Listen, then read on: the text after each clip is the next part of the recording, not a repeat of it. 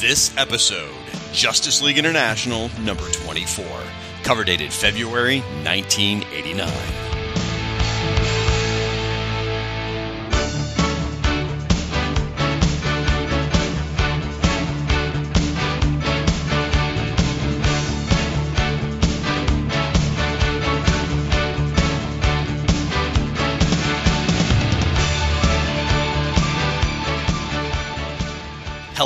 And welcome to the 24th episode of Justice League International Bwahaha Podcast, a proud member of the Fire and Water Podcast Network. Folks, my name is the Irredeemable Shag, and I am your host. But guess what? I have brought along a friend. In fact, each episode I bring a different guest host to help me tackle an issue of the JLI. My co-host today is someone special. He's uh, he's the smartest guy in podcasting. And you ask, why is he the smartest guy in podcasting? Because he's a professional guest and doesn't have a podcast of his own. That means he never has to do any of the time-consuming editing that's such a pain. Curse you, sir. Uh, he's also an authority on fictional DC Universe sports teams, and I can personally attest that he's a grumpy old curmudgeon. Folks, please help me. Well, what are you saying? I said, get off my lawn. Hey, folks, please help me welcome Mr. Keith G. Baker. Welcome to the embassy, Keith. Thanks for being here, buddy. Yay! I do that in, in post, you moron. Oh, I got you. How's it going, man? Doing real good. I'm glad to finally have you on the show. Yeah, I know. I know. I'm glad we finally get a chance to talk in person. You know, I've, I've always wondered what you sounded like. Oh, you're so full of crap. We were together less than a month ago, you turd. Oh, yeah. Oh, I, I thought we were playing a part here. Okay. Right. Folks, Keith and I go way back. And when I mean way back, we go back to the trenches. We both came and met in the trenches of hell known as the DC message boards in the 1990, uh, early 2000s to be exact. We met in 2003 on the Firestorm board of DC message boards. Remember that? It was a wretched hive of scum and villainy, that place. I do. I do. I, we may have gone back further to before they had a Firestorm board when we were just had a corner of the Justice League board. We, I think we had a thread, didn't we? Yeah, we had Yeah. a thread. I know that I think uh, Roy Cleary, who was known as Charlemagne then, was on that thread, and someone named Rick Shaw won. I don't know if his name was actually Rick Shaw or if he pulled a cart around town or what the deal was, but Well, you were Buddy Baker. I remember that. yes, that was me because I was I really enjoyed the Morrison Animal Man, you know, from a few years before. Such a great series. Oh yeah, it, it was great back when comics were good, man. It was great. So Keith and I, we met on the boards. Then Keith started a Firestorm website, the first Firestorm website I had ever seen. I lost my mind. What was it called? It was called the Nuclear Fan, which I'll say it again for you. It's Nuclear Fan, so Oh, is that how you say that word? that is how you say it. Wasn't it like GeoCities or Angel Fire or something? What was it on? I believe it was a Ge- GeoCity site. yeah, it, it- whichever one had the most pop up ads was the one that was on. right. That'll take some people back. Oh my gosh! Uh, I used to use Lycos to find to, to search your website. I'm sure. Oh yeah, yeah. I, b- I believe I opened it. I didn't have an AOL account, but I believe I had. Oh God, what was it after AOL? CompuServe, Juno. it wasn't CompuServe, Netscape, maybe. I don't. Oh, sure, sure, yeah. so yeah, so Keith and I meet. He has this Firestorm website. I get so excited. I, I reach out to him. I want to be part of anything to do with Firestorm at the time. I was so I didn't know where it would lead me in life to this nonsense. But I even offered to do some graphics for you for the website. And I remember I bugged you enough where we got on the phone. We had a phone call in 2003 or four, and I had to get a translator because of your thick Southern accent just to understand what the hell you were saying. Well, you know, first you had to, to call the uh, local operator and get them to actually connect you to me. Could you put me through to the Baker Bunker six four two four? Yeah, you so exactly. Ba- Baker five five or something like that. Right, exactly. So, and then from there, we got to know each other online through the Firestorm fan, and then through Fire and Water. We've now hung out and gone to conventions together. We've had meals together. I've, I've met your family. It's been a sick, twisted path we've been on, sir, that have all led to this moment. Oh yeah, yeah. It was very sick when you met my family. They're still not over it.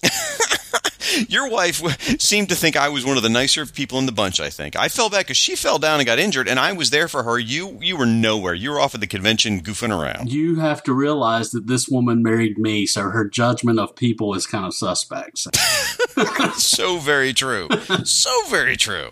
So as I said, folks, Keith is a extreme curmudgeon, as you heard him tell us to get off his lawn already. Now, one other thing Keith is a bit of an expert in, and this is interesting, is in DC Comics, they have a a uh, interesting habit of creating fictional sports teams, and they just make them just for fun. Well, there is one weirdo who actually documents this stuff. I would be that weirdo. That's why I'm a, a self professed expert at it, but not really. I'm still collecting data, basically, is the stage that I'm at. I've been at that same stage for several years now. But give me a ballpark here. I mean, you know, like how many different sports teams are there with DC? Well, let's see which sport are you talking about because I have different spreadsheets for yes, I have spreadsheets, man. So uh, that's how bad this sickness goes. Look, you have to realize in the world of comics, at least the comic collectors, see, I even say collectors. We're not readers. We were collectors when, when it came along. We were, had a certain amount of OCD involved with us. You know, when I start seeing, say, like the Metropolis Mammoths hockey team appear in a comic and I see them appear again in a different comic, makes me wonder, well, you know, how would that hockey team fit in in 1980? 88 with the current NHL at the time, where would they be? You know, luckily Paul Kupperberg helped us out a lot in, in yes in that famous book that he did. Uh, what it's called Atlas of the DC Universe, and it was published for the Mayfair DC Heroes role playing game.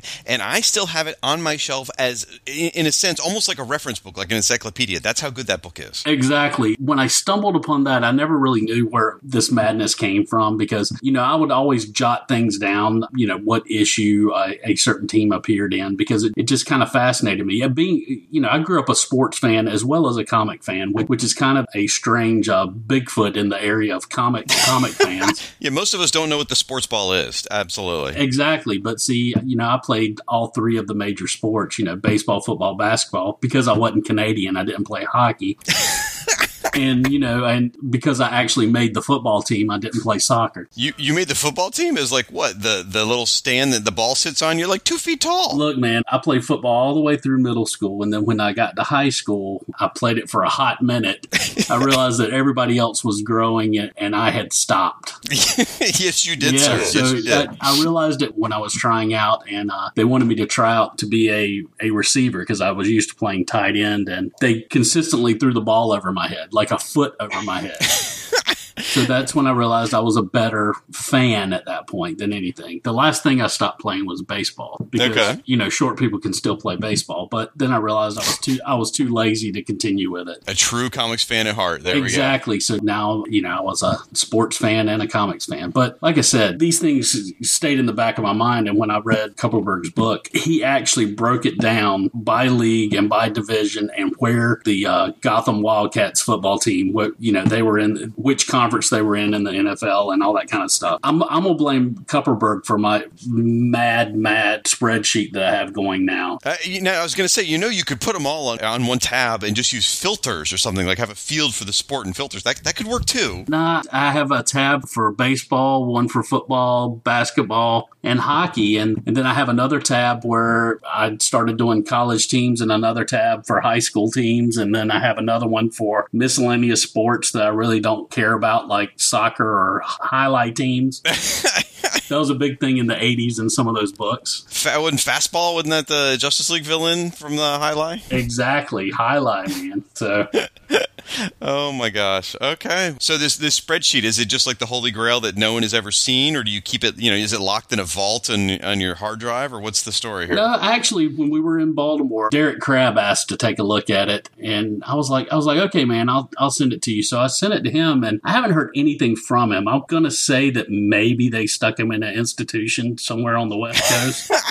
because I never heard back from him after I, after I sent it to him. I, I think it was too maddening for him. Well, thanks for that. He's scheduled to be on an upcoming episode soon, so really appreciate the hole in the schedule. Thanks, Keith. Yeah, well, you know, I can always come back. Uh, that's probably not going to happen, but anyway. Oh well. well, before we get too much further, because this is this whole road is leading to madness, I think we should probably take a second to thank our sponsor. This episode of the JLI podcast is sponsored in part by InStockTrades.com. I hate you so much.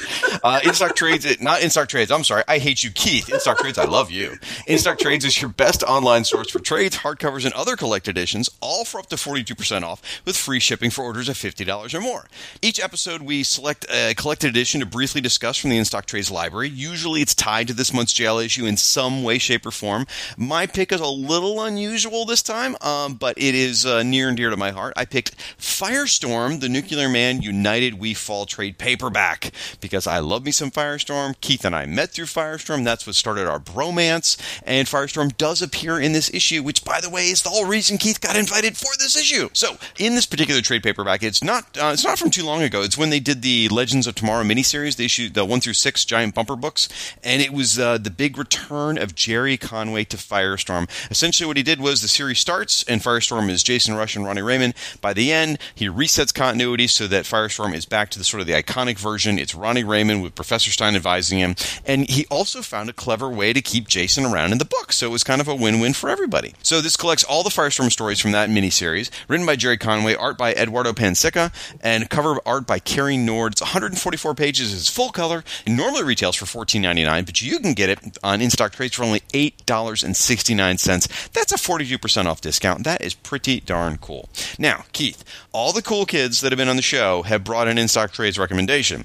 You didn't have to, but and quite frankly, I'd be surprised if you did because you're not very you know hip. But if you did, that would be nice to put that in right here. What do you think, buddy? Oh yeah, I'm the hippest of the hip because I'm going with a Marvel book on this. Because that makes sense. Okay. Because I think that's what all the cool kids are doing these days are are making theirs Marvel. So what I have is, and you'll you'll see how this is related to your pick also, and also to this story. By hopefully you'll get it. I don't know. You're not you're not the sharpest crayon in the box, so we'll see what happens. Well, if you ever get around to telling us what it is, I might. Okay. Well, here we go. What I have is a trade paperback. It's called Avengers: Legacy of Thanos. So basically, what this is is it collects the Avengers uh, 255 through 261 and annual number 14, as well as Fantastic Four annual number 19. And in this trade paperback, you have uh, Monica Rambeau, the new Captain Marvel, actually now the old Captain Marvel, but I think she was the best Captain Marvel, uh, at least as far as Marvel goes. And I'm going to say Marvel a few more times. I was wondering about that. yeah. but anyway, it has to do with her leading the Avengers against Thanos. Actually, I think she gets captured at the beginning of it, and then they meet up with them Fantastic Four also. But but all that's beside the point. Nobody cares that Thanos was in a movie. Nobody cares that Captain Marvel is a movie coming up also in the MCU. What we're talking about is yes, we're talking about Fire Lord because Fire Lord comes comes comes into this story. He's he's one of Galactus's heralds, and he shows up in here and one of the covers uh, from Avengers 258 has always stuck with me because basically what they did is is on the cover you see Fire Lord and you see the Avengers get ready to attack him and it says the Fury of Fire Lord. And even I knew way back then as a kid that they were trying to steal something from our favorite favorite match head. I mean, that's true. I wonder who did this cover because you know Al Milgrom drew a lot of Marvel. So if Al Milgrom drew this cover, that would be even funnier. I'm thinking this one was actually John Buscema I believe. Oh, okay, okay. I believe yep, I can he, see that because I know that he drew he drew those issues of of the Avengers. But uh, you know, I'll, I'll, get back into the uh, in stock trade. Basically, the publisher is Marvel, of course. The writer uh, of these books are Roger Stern and John Byrne. John Byrne, I think, did the Fantastic Four, and then the artist is John Buscema and John Byrne because John Byrne does John Byrne better than anybody does Byrne. Um, Actually, the cover artist is Kerry Gammill. Well, that's of the trade, not necessarily this particular. Oh issue. no, that's the cover artist of the uh, of the trade paperback. Sorry about that. Page count is uh, 256 pages, and it's in color. Uh, it was 34.99, but with in stock trades, you can get it for 20.29. You say 42 percent. So you know, I don't pick those cheap books. I get the expensive stuff. Give in stock trades some money. Well, it's Roger Stern and John Byrne telling Marvel stories, so there's nothing wrong with that. There's a reason the price tag's on there. It's worth it, uh, folks. For these and all your trade paperback needs, please visit instocktrades.com. All right, folks. Well, we are going to get into this issue in just a moment here, but we want to hear from you. We want you to be part of the discussion. Uh, and this is an anniversary issue, so you know, it's like a big birthday for the book. So we want to hear your celebrations and your parties for the two year anniversary of the JLI. So go out to the interwebs, use the hashtag PoundFW Podcast, or tag us, which is even better. On Twitter, it's JLI Podcast. On Facebook, it's Justice League International blah, ha, ha, Podcast. The whole point of this is to build a community of JLI fans around this show, to rally together and show our support for this book and, quite frankly, just grow the community of friends and family. So we'd love to hear from you. Now, we are going to get into the part of the show that, quite frankly, barely keeps me awake. It is a chat with a guest where we let Keith drone on for a while. Oh, goodness. I apologize to all of you at home for this. So, Keith, I'm going to ask you the questions I ask all of my guests, which is what is your personal origin story for the JLI? How'd you discover the book? And why, Keith, was this the single most important comic book series to you when you were reading it when it was on the stands and being published? Because I'm sure you loved this thing. So tell me, Keith, tell me all about your love for the JLI. Well, Shag, I hated this book when it came out. I know we've talked about this before, but just to give a quick background, I learned how to read on DC Comics. Uh, some of it was Marvel. The Marvel that I read was just the Hulk and Thor and things that smash stuff, but but actually reading and getting into stories was DC Comics. I think that even though we're close to the same age, I think I think I had a, almost a decade on you of reading DC Comics before you jumped in feet first to all of DC continuity. I, I, grew up knowing what parallel worlds were, had no problems with it. And then Marv Wolfman gets a letter from from somebody and says that for some reason that dumbass can't understand what parallel worlds are, so they decided to do Crisis, which screwed up everything. I think what you meant to say was it created an awesome six foot poster that's hanging on my wall that I'm are looking at right now. Is that what you meant to say? Well, look, man, just because somebody's beautiful and sexy doesn't mean that you want to spend the rest of your life with them. Well, you want to spend the rest of your life with me, so I'm just saying. You are beautiful and sexy, but you know, I don't I can only take you in, in short lumps, you know. but no, no, seriously, I you know, hate is a strong word. I, I, I would just say I was disappointed. And actually, looking at comics these days, this is really a, a gold standard book. But but just to run through the timeline of events uh, with you, which I call a timeline of chain yanking by DC Comics, or or we're going to do this stuff from now on and call it an event every time we do it. But, you know, okay, I'm 13 years old when Crisis on Infinite Earth's End. They killed a couple of my favorite characters, uh, Supergirl and Barry Allen, but it was a great read. At that point in time, I'd read enough DC Comics to know that in a couple months, everything's going to go back to the status quo. It'll all be good. And pretty soon, you know, the JSA and JLA are going to be meeting in their satellite and having Thanksgiving dinner together, and it's going to be like nothing ever happened. Mm-hmm. But unfortunately, uh, I think Crisis did so well that they decided to start doing events all the freaking time. But what they did is okay, so the next year, Byrne did his reboot of Superman uh, with Man of Steel. That was the summer of 86. And then after that, they, they decided, well, we're going to write the actual history of the DCU. And they did that in that two parter. And that was, that was in November of 86, right? And just so you know, you're always wondering when Mr. Miracle joined the Justice League. He joined in the history of the DCU because that's the first time you see JLI, I believe. Oh. Mr. Miracle is pictured with them in, in that. So I, I think he kind of, unless there's another another story somewhere. But so also around this time, you know, the end of the year, they killed off Justice League Detroit, thank God, finally. So. So everything is moving toward the original Justice League coming back. Uh, pretty soon, Ralph's going to be on monitor duty, and Green Arrow's going to be cussing out Hawkman, and everything will be great, right? At least in my you know 14 year old mind at the time, things were going to get stable. You know, and when you're a teenager, you want things to be stable. So eventually, you know, January of '87 was when Legends ends. I'm 15 by then, and they're starting the new C- Superman title. So Legends ends, and it's kind of like, well, let's see what's going on. So so they rebooted Superman, right? So they're making him younger. So maybe they're just going to, from this point forward, start retelling the Justice League stories. You know, I, am guessing after Legends ends, there was going to be a Starro battle where where the original Justice League gets back together, and they're just going to reboot it from 1987 instead of from back in the 60s with the Brave and Bold issue, right? That's what me and my friends are thinking. We're thinking, yeah, that you know, this this should be just fine. So February of '87, the JLA is back, but not really. Who the hell are they, all these guys? You know, I kind of recognize some of them, a couple of them from Crisis. For some reason, they have a new god in there, and they have Guy Gardner as, as the Green Lantern, which was just weird. And also at the same time, they're doing the Wonder Woman reboot. Well, now all of a sudden, she's just gotten to America, just gotten to man's world, eh, but she's not a Justice League founder. You know, you're thinking to yourself, what the hell? Because that's not really how they portrayed it in the history of the DCU DCU, which was supposed to be definitive now. They didn't say anything about it, but if you look in the history of the DCU, Superman and Wonder Woman are missing from that Justice League of America, you know, little picture that they do. But nobody really really thought anything of that. You just figured, you know, they had their own pages in that in that book. Everything was pointing toward the original seven starting, you know, after Legends, and maybe they'd throw in Shazam. Who knows? so anyway, I'll try and speed this up because this isn't really a Batgirl to Oracle show, so I don't want it to last three hours. Ouch.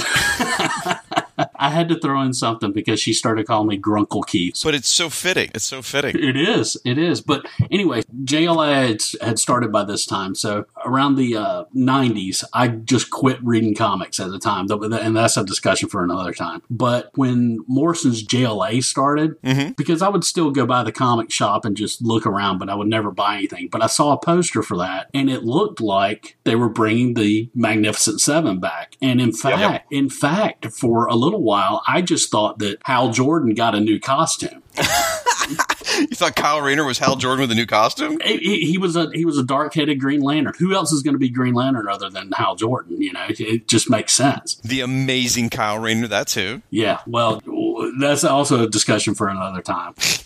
But you know, I'm sitting there looking at it. I'm like, well, hell, I'm going to pick this up. So I was around my mid 20s around then, I believe, or, or at least I'll tell you that. you know, I around that time that that started, I got back into comics. I reread all of the JLA up till then from when I had stopped, which was probably around breakdowns mm-hmm. or maybe a little bit before breakdowns. I, I don't know uh, exactly the time, but I read that Flash and, and Green Lantern, and I caught up to everything up around the time with the Morrison's JLA was going, and I realized a lot of things. You know, I appreciated uh, JLI for what it was. I still didn't think that it was the Justice League that I knew and loved, but I knew it was a story, and I knew that they were trying to be funny, and I just went with it, right? And I, I was mm-hmm. like, okay, yeah, that's a story. It's fine. Another thing I re- realized was the, the 90s sucked a lot more than a lot of you people remember, but um, oh my gosh, dude, man! I mean, the '90s. Everyone says the '90s sucks. It's such a bad rap. There's so much good stuff from DC in the '90s. Look, if it walks like a duck and talks like a duck, and everyone says the '90s suck, it.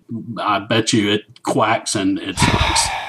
All right. Uh, as you said, it's a discussion for another time. Yeah, exactly. So, but anyway, about 10 years ago, uh, when I was in my mid 30s, I, I reread JLI or again. So, a third time. For the third time. And I started with Legends. Were you able to figure out the words this time? Because before you're probably just looking at the pictures. There's some gorgeous pictures, especially especially when Maguire's drawing fire. But, you know, so, I reread it again and I absolutely loved it. I don't, I, I guess it took. There you go. I, I guess it took until I got to my mid 30s for me to for me to just really appreciate the the art and the writing and everything. Just you know, I mean, it, it just comes together so well. It's it's it's better than anything that's been written since then. I, I think, I, and it's just uh, yeah, it's wonderful. So it took me took me you know twenty years, thirty years, however long it took. But uh, you know, it felt like that story took twenty or thirty years too, actually. So that works out. Well, thanks.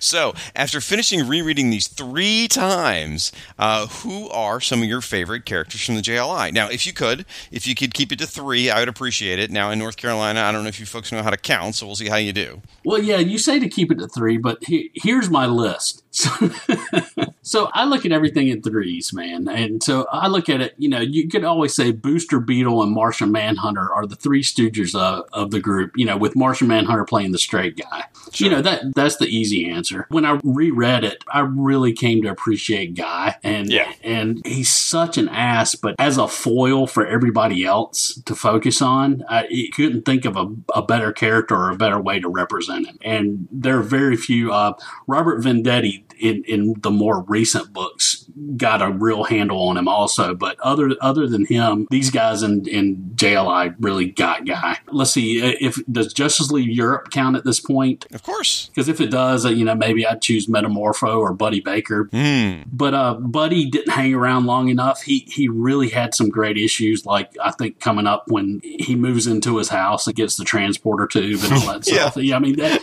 that's that's really some good stuff. And Metamorpho's always been that type of character where he's just rough around the edges and has some humor. He's kind of a Ben Grimm type character, which I've always, mm-hmm. which I've always gravitated toward. But really, my actual favorite, we're probably gonna gonna talk about in this, and and that would be the triumvirate of Max and Oberon and Martian Manhunter, who are the three that really run this ah, whole team. Okay. And I really never appreciated Max until he was gone, and by gone I mean all that crap that happened. Uh, you know, few years ago. But they, they never published anything with Max after 2004, did they? Exactly. That, and that's what I'm talking about. But you look back on it, and, and really, between him guiding the ship and Oberon being the mother hen of the entire group, and then John being the guy that handled them when they were out in the field, I mean, the three of them ran the Justice League. And I can see no reason why, if they were to redo something like this, why those three wouldn't be brought back and put in the same roles. I like that. In fact, this issue will will have a moment with the three of them having a talk like that. So that's pretty fitting. It's nice.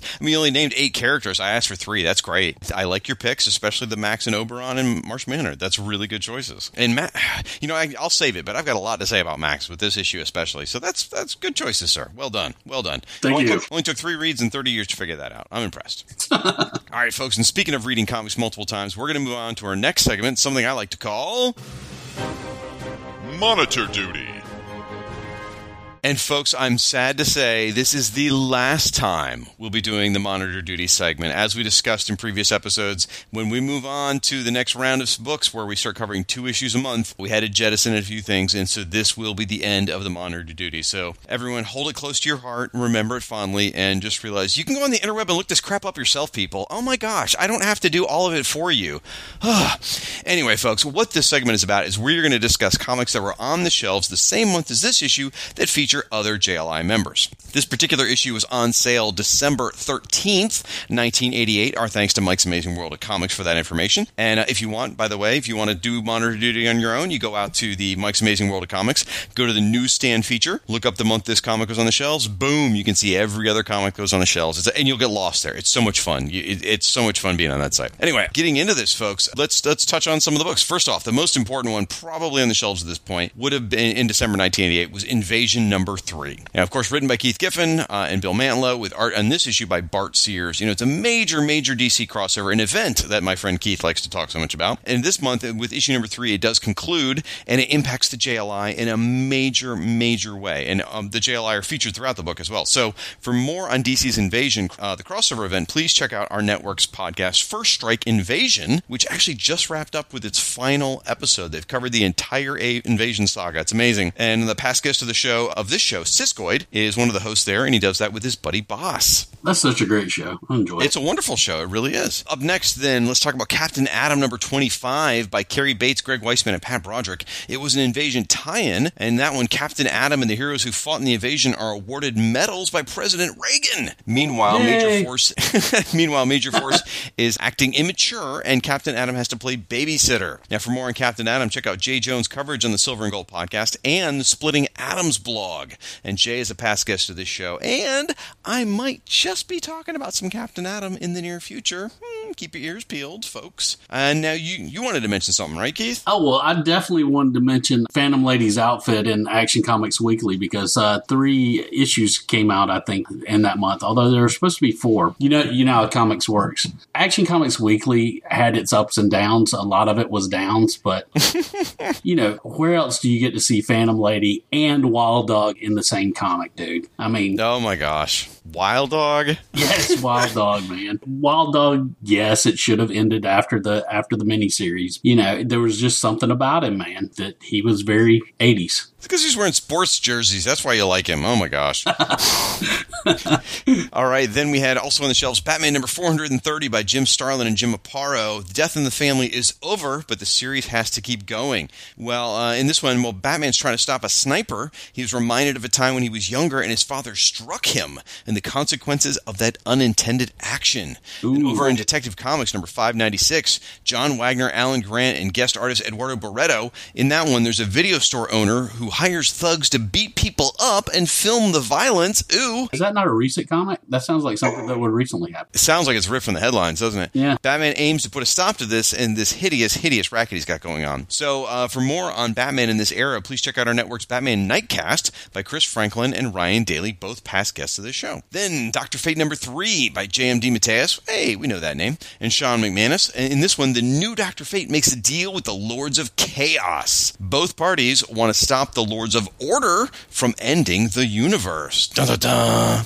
For more on Doctor Fate, check out the Lords of Order podcast by Ed Moore. And then Mr. Miracle number two was on the shelf, again by J.M. DeMatteis and art by Ian Gibson. And this one, Mr. Miracle's been captured by Dr. Bedlam's animates. And while he's struggling to escape, Dr. Bedlam attends a dinner with Barda and her neighbors. And Highfather shows up. Ah, wait, wait, wait, wait, Shag. You cannot continue any longer unless you talk about the Wanderers. Oh my gosh. I have spent most of my life trying not to talk about the Wanderers, Keith. Look, man, this is the point where Wanderers number 10 came out, and Okay. we're just two issues away from the Dino Bird mating issue. So you need to get, get on board at this point to really get into what the Wanderers were doing at the time. It, it was cutting edge stuff, man. Um, cutting edge is a description. I'll give you that. So, folks, if you don't know what Keith's talking about, you can just Google this, look up the Wanderers, and yeah, the the bird sex issue. That's not a joke. Oh my gosh!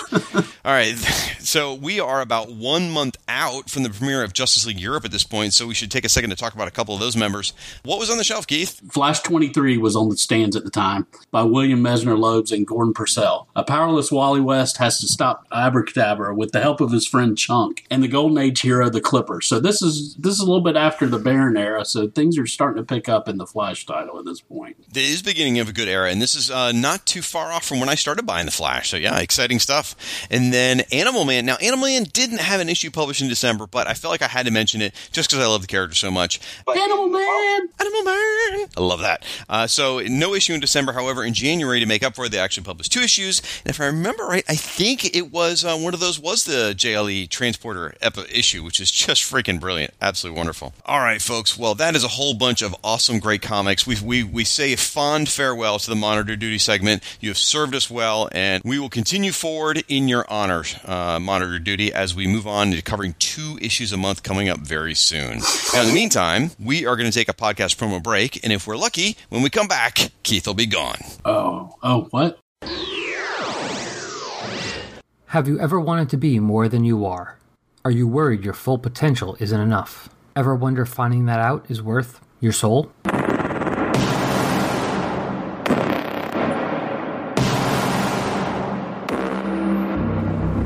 Best Event Ever is back for 2018 with DC's 1995 event, Underworld Unleashed.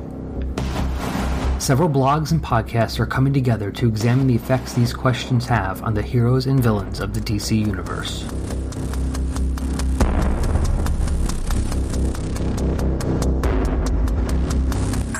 Join Justice's First Dawn, comic reviews by Walt, Chris and Reggie's Cosmic Treadmill, Pop Culture Palace, Diana Prince Wonder Woman, and Between the Pages, among others, as they examine the effects these questions have on characters like Ted Knight, Blue Devil, Sentinel, the Martian Manhunter, and Darkseid. Follow them all using hashtag BestEventEver 2018 and hashtag Underworld across social media, all throughout October. Go ahead, blow out that candle. Neron is waiting. Do you think of yourself primarily as a singer or as a poet? Well, I think of myself more as a song and dance man, you know. You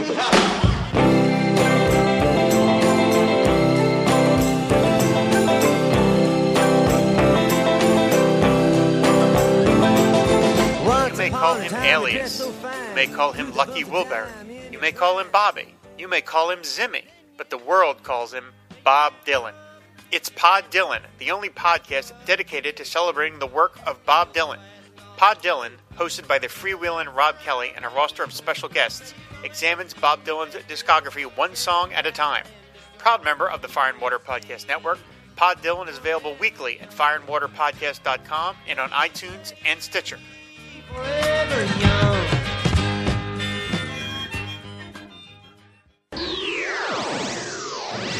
All right, folks, we are back and we are going to dive into Justice League International number 24, the second anniversary issue, bumper length. This is very exciting. Now, if you don't seem to have your copy of this book, or if you just have one of the reprints that don't include the bonus book we're going to talk about, what, what? What? Then you can go out to our website, which is fireandwaterpodcast.com, and go to the JLI show, and we will have a gallery post. We will include some of the images from this issue so you can check them out, and we will include some from the bonus book, which again is not reprinted in a lot of places and uh, you can participate in the fun.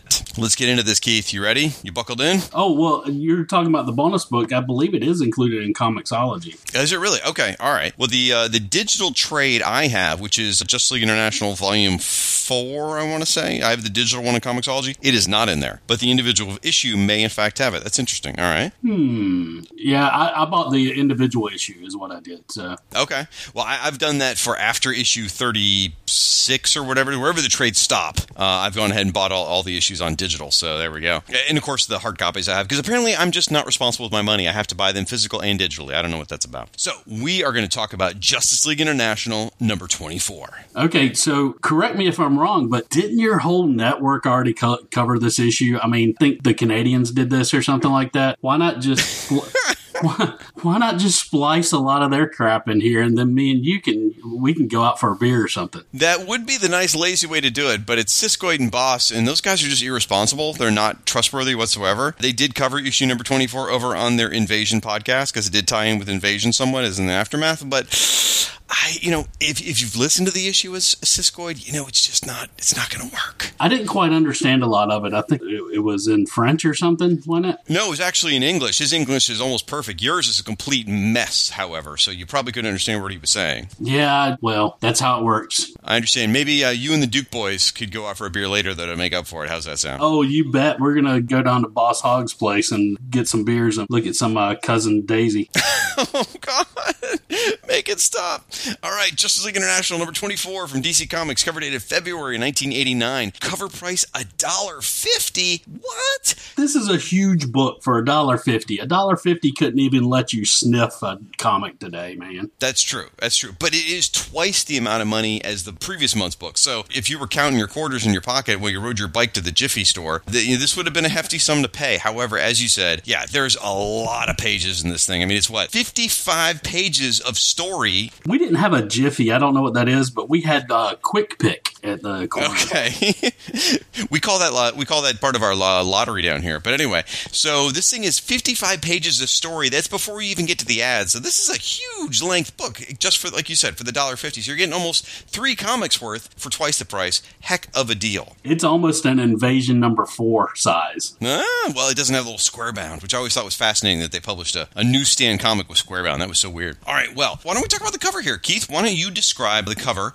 which is drawn by Kevin Maguire and Joe Rubinstein? Why don't you describe the cover to the people at home? Well, essentially, what it is is it's Maguire aping himself. Where uh the very first issue of Justice League, the "Want to Make some something of it" episode, which has a guy front and center and everybody's staring up at the camera. This is essentially the exact same cover, only with with more characters in it. A lot of these characters will go on to be in Justice League Europe, and then it has uh, Uh, the other characters that are members at the time, and of course, it has Guy front and center again as he should be. This time, though, he's saying, "Who let these guys in?"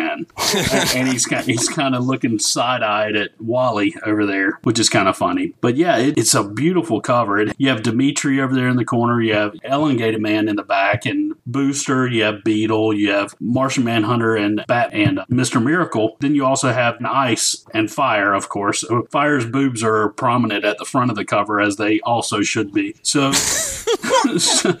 but then you have these folks who will go into Justice League Europe. You have Captain Atom and, like I said, Wally and Metamorpho and Buddy Baker, the Animal Man, and Power Girl and uh, Wonder Woman. And all of them are looking up at the camera. The the background's black this time instead of white like it was on the original cover, on, the, on the number one cover. But it's just the everybody has a different expression on their face, and, and it's an expression that fits the characters. You have uh, Batman looking like your father when he comes comes home and finds out that you went into his wallet or something like you know, and, and yeah, Beetle looking a little bit disgusted that at something. I'm assuming it's, it's that guy. Um, Well, I, I think it's because he got pushed out of the way by fire. He used to be a little more prominent in the previous version. Now fire's taken up. oh, space. yes. Yeah, probably. I mean, I, I was going to say something about what she's pushing back on him with, but I, I didn't want to go that way.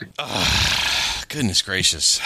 Thanks for uh, thanks for really charming the folks at home here. Way to go, Keith. Uh, I stopped char- charming people years ago. That's not not my bag, man. I can understand why you like Guy Gardner so much. I like Mr. Miracle's face. He sort of it looks like he's almost like on his tippy toes, trying to look over Metamorpho. Like, hey, look, I'm still in here. They did always draw him a little bit shorter than everybody else, and he may have a Napoleon complex being married to Barda and everything.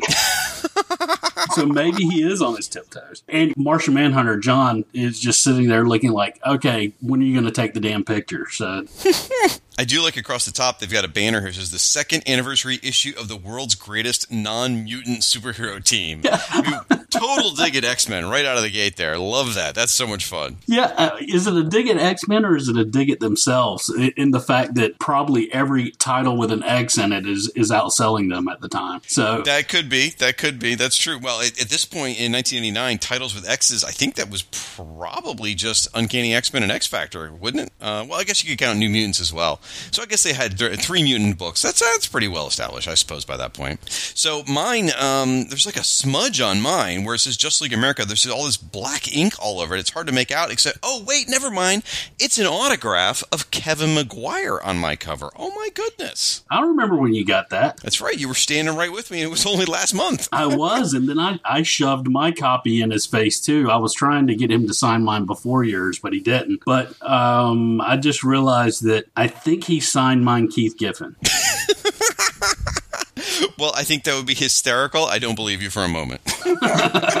No, he signed it Kevin Maguire, and he was very nice when he did that. He, Yeah. he, he was he was a pretty nice guy, despite the fact that you were all up in his face. I was all up in his face. You know, there was a whole lot of like fanboy, like, oh my gosh. Uh. He was kind of reserved, but very friendly and very polite. Signed as much stuff as we asked him to, and super nice guy. It was very nice to meet him at the Baltimore Comic Con, and uh, really enjoyed that. So, a couple things about this cover. All right, so as you said, yes, Maguire is aping himself from JLI number one. I thought, I thought this was the first time that JLI number one had ever been uh, mimicked. It wasn't. Turns out it wasn't. Oh. It was done one other time. I didn't even know about this till I did the research for this episode. The first time it was ever homaged was Tales of the Teen Titans number 91, which was, you know, when Teen, when Teen Titans went to Tales of the Teen Titans, it became a reprint book after a while. And uh, that one was a reprint. It was actually the last issue of that reprint series. The series ended with that issue. And on the cover, they did it, and it was a cover by Mike T. Collins and Romeo Now, and this was published back when JLI was on issue 15, so it's a while ago at this point. But yeah, if you compare the the new Teen Titans cover, I mean the Tales of Teen Titans cover to JLI, there's definitely that vibe going on. They're really trying to sort of mimic it. They don't have a smart alecky line or anything like that, but there's, there's definitely something going on. In fact, there's a website that I stumbled across called comicburst.com, and they have an entry on Justice League. Uh, number one, it's like a it has all these different homage covers, which is great. It's it's absolutely wonderful. Maybe I'll put a link in the show notes. You should check it out. There's a lot of homages that I either had forgotten about or didn't even realize. Like there's a bunch of Transformers homages and stuff like that. Super super fun. Man, I'm telling you, if so, if an artist does an homage of this and they don't include the word balloon, I think they're missing out on about half the joke. So Yeah, yeah. There's got to be some sort of comment that's just it throws the whole thing out of whack. Now, Keith, you'll like this. Interestingly enough, this cover is so well regarded that they made a shot glass out of it, which I'm holding in my hands. That I got at Spencer's. Now, I bought it two years ago. I have no idea if Spencer's is still selling things things or not, folks. Sorry, but you feel free to check it out in the mall if you ever dare to, uh, you know, confront your mall or if you even have one in your town still. But uh, our, our our buddy J. David Weeder, past guest of the show, tipped me off to it. Went into Spencer's with all the 14 year olds and bought my uh, Justice League uh, shot glass. So I absolutely love it wait, why, why are you holding it in your hands and stuff? I'm holding it in my hands. because I was the one smart enough to go buy it. Oh, yeah. See, I went into Spencer's, but I came out with a couple of unmentionable items. I could only imagine. I could only imagine. That's right. We would probably lose you in a Spencer's for a month if you went in looking for the shot glass. All right. Well, someone else go to Spencer's first and let Keith know if they still have it there. So it's not. So it's a bit of a mission of mercy for him, if you would. So now, before we get into this issue, there's a couple things we just got to mention. Now, you got to know that since the last issue, since Justice League International number 23, something has happened, and that would be Invasion number three. You may remember the end of the last issue ended with this black atmospheric inversion, where all the where all the panels turned black and the lines turned white. And that led directly into, into invasion number three and the gene bomb. Um, now, I'm not going to cover it here. Again, listen to the invasion podcast for all that. But just know that the gene bomb explosion played havoc with the superpowers of the heroes on Earth. Superpowers were going all screwy, and normal people were getting super abilities for the first time. It really was kind of a launching point for a lot of new heroes for the DC universe. Wasn't Gene Bomb something uh, banned in the late 80s also? it could have been. I don't know. It'd be a great name for one, wouldn't it? Uh, if, if, not, someone should have a cover band singing, you know, comic themed song called the Gene Bomb. So all this eventually settles down, right? And you get a whole bunch of metahumans and stuff like that. But there are two people in particular in the JLI that were dramatically affected by the Gene Bomb. We're going to talk about one of them tonight, being Maxwell Lord, but then the other one is going to be Fire. We're going to talk about in upcoming issues. So with that, uh, as we open the book, you find out in this bumper length book, there's actually three independent stories. Uh, the first one is called The Road Less Traveled, which is um, 22 pages. Then we get the bonus book in the middle, which is called Hostage, which is 16 pages. Then we get the final story, which is called Across a Crowded Room, uh, which is 17 pages. So, really a lot to talk about here. We're going to go through each individual story and discuss them. And again, go out to our website for the images. And with that, Keith, why don't you take us away with The Road Less Traveled? All right. So, uh, we'll start off with the feature story in this book. The Road Less Traveled is 22 pages. It's the longest story in this in this book, and it focuses on, on Max. The plot and breakdowns were done by Keith Giffen. The script was by J.M. DeMatteis. Uh, the penciler was Ty Templeton, who does a great job in this. The inker is Joe Rubinstein. The letterer is Bill Lappin or Lapan. Whoa! Try that again, sir. Ah, Bob. Bob Lappin or Lapan. Show respect to him. He is the greatest. Well, uh, no offense to anyone else, but he's one of the greatest letterers in the industry. He does an amazing job with this book. Can I continue? No, not if you don't show the proper respect for Bob Lapan. Oh, see, you almost messed up his name. Shut up. Never liked you. All right, so we have colorist Gene D'Angelo, assistant ed- editor Kevin Dooley, but he said he says he's demoted to assistant editor. And I love how they put these little notes uh, on the page. Uh, they're not they're not a bunch of notes on this one, but I love it when they do this. So anyway, the a- editor is Andy Helfer, and he says we'll never edit a crossover book again. I'm assuming that he was the editor for Invasion. I'm assuming. Well, Keith Giffen wrote it, so it seems like a good likelihood that Andy was the editor, and probably drove him close to madness. I would think. Right, exactly. Um, I'm gonna try and fly through this 22 pager real quick. Here we go. So Max Lord starts off in his Cape Cod beach house because it's the 80s and because he's a millionaire. Of course, he lives in Cape Cod and has a beach house.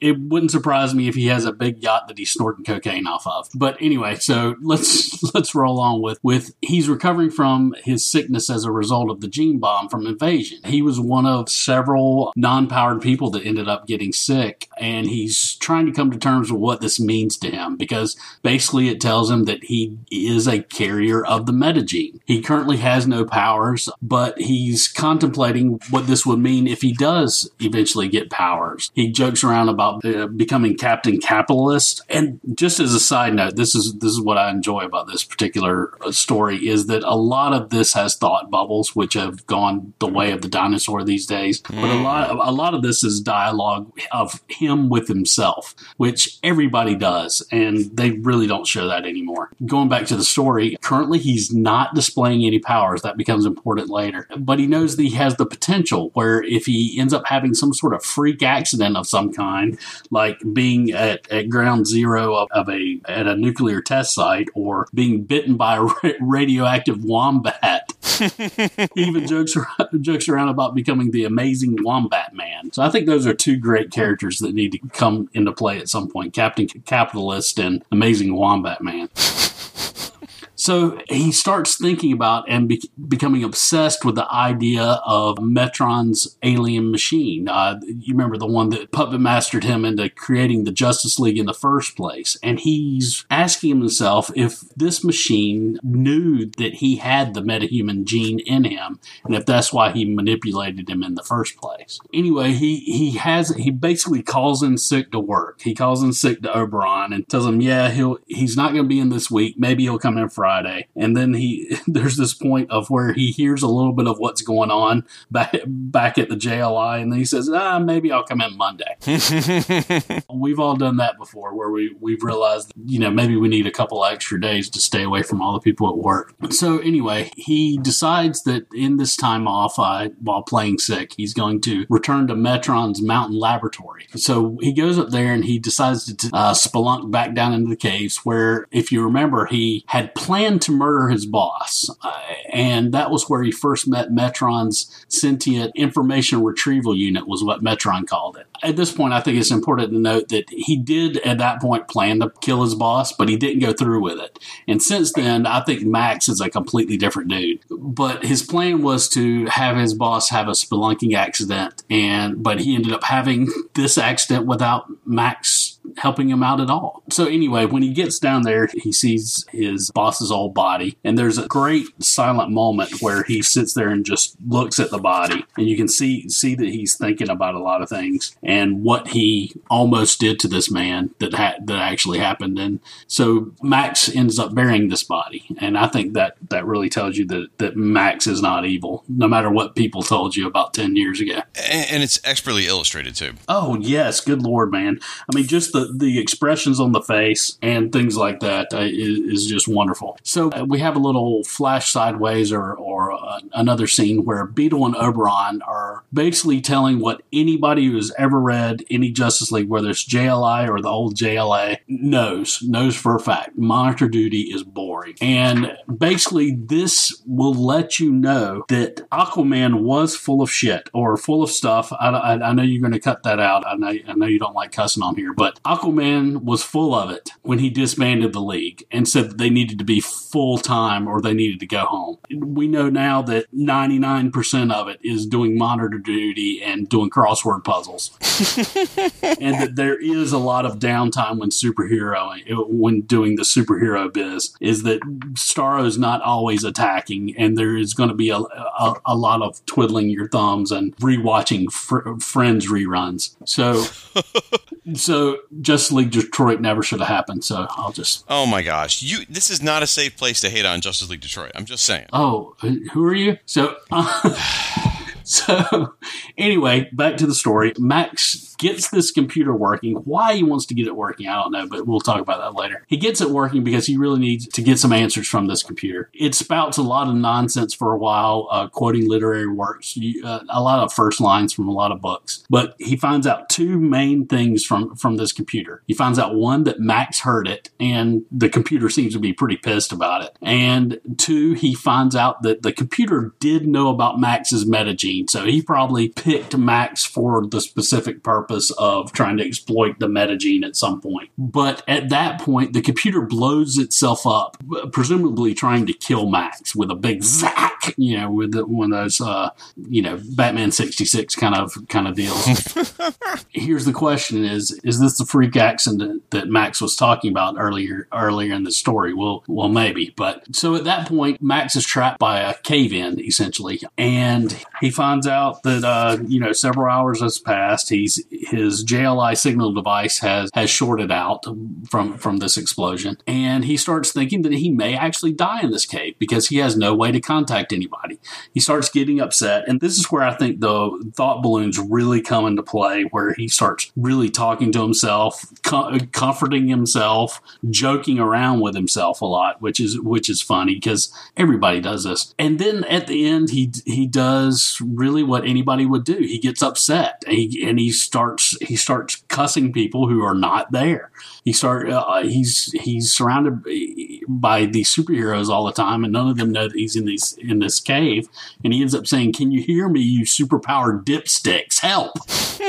he just screams this, and at that point, he makes an accidental telepathic connection to Blue Beetle to Ted, and Ted just goes nuts and pro- and knows that Max is in trouble and that, that he needs to go save him. Uh, Oberon uh, thinks he's nuts, uh, but Ice believes him and, and goes with Blue Beetle, and they end up saving Max, uh, who at some point ended up bleeding from his nose, and they were trying to figure out what happened, and they start heading back for home. So, and that in a nutshell, a big nutshell, is that 22 page story. Awesome. Well, I I love this story. I think it's expertly done. And, and, the thing that sticks out to me the most is is it's sort of interesting that the lead story of this huge anniversary issue is all about Max. It's worth noting also issue number 12, which was the first anniversary issue, was also about Max. And I don't think anyone reading this probably even batted an eye that the lead character of the story wasn't one of the JLI or Justice League superheroes. You know, you would expect a story about Batman or Superman or whatever, but in this case, it's the human, the non powered guy, the non combatant, the guy who manipulates him all the time. He's the main character. And that just shows how far the Justice League model has changed uh, and how much it's been accepted. Because ju- in just the first year for issue 12 and then now at the second year mark, you know, Maxwell Lord is as important to the Justice League as any of the previous members of that team. Yep. Again, you don't bat an eye. And two issues ago, we had a whole thing about Oberon. You know, these guys were part of the team. They weren't just the administration. And that's what I love about it. I mean, if you think about the satellite era, your beloved satellite era, right? Which I also love, but in, in the amount of characterization that was there compared to what's developed here, I mean, it's not a slight against the satellite era, but, you know, that was an adventure comic. This is a character driven comic. It's completely different, and it, it just works for what it is. And it took you 30 years to realize it, but uh, thankfully you did eventually. That's that's true. It did take me a while, and and once I once I got into the, I don't know that I would compare the two anymore. I mean, I'm older and wiser, and knowing that you know chocolate milk is chocolate milk and regular milk is regular milk, and don't try and compare the two because they both have their benefits. I mean, but that was an awful comparison. Yeah, I don't know where you were going with that, but that's okay.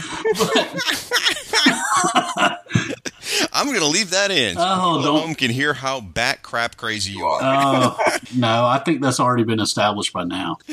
I think that what I've done, becoming older and hopefully wiser, is realize that the two shouldn't be compared. That JLI and JLA are just two completely different animals. They're related, but it's like it, it's like comparing a house cat to a bobcat. Yeah, they're they're completely different, but they can both be appreciated. Correct. Now you put forth the question about Max, so you're you're suggesting that maybe the Kazakh or whatever it was was what jump started his metagene. Is that what you're thinking? I don't think that's what I'm thinking. I think that's what is actually shown in the in the literature that we're reading. I th- Interesting. I, and I also think that somebody at some point who wrote those horrible, not to be mentioned uh, stories from like ten years ago yes. went back and read this and were like, "Who was the first person that that Max telepathically contacted?" It was Ted Kord.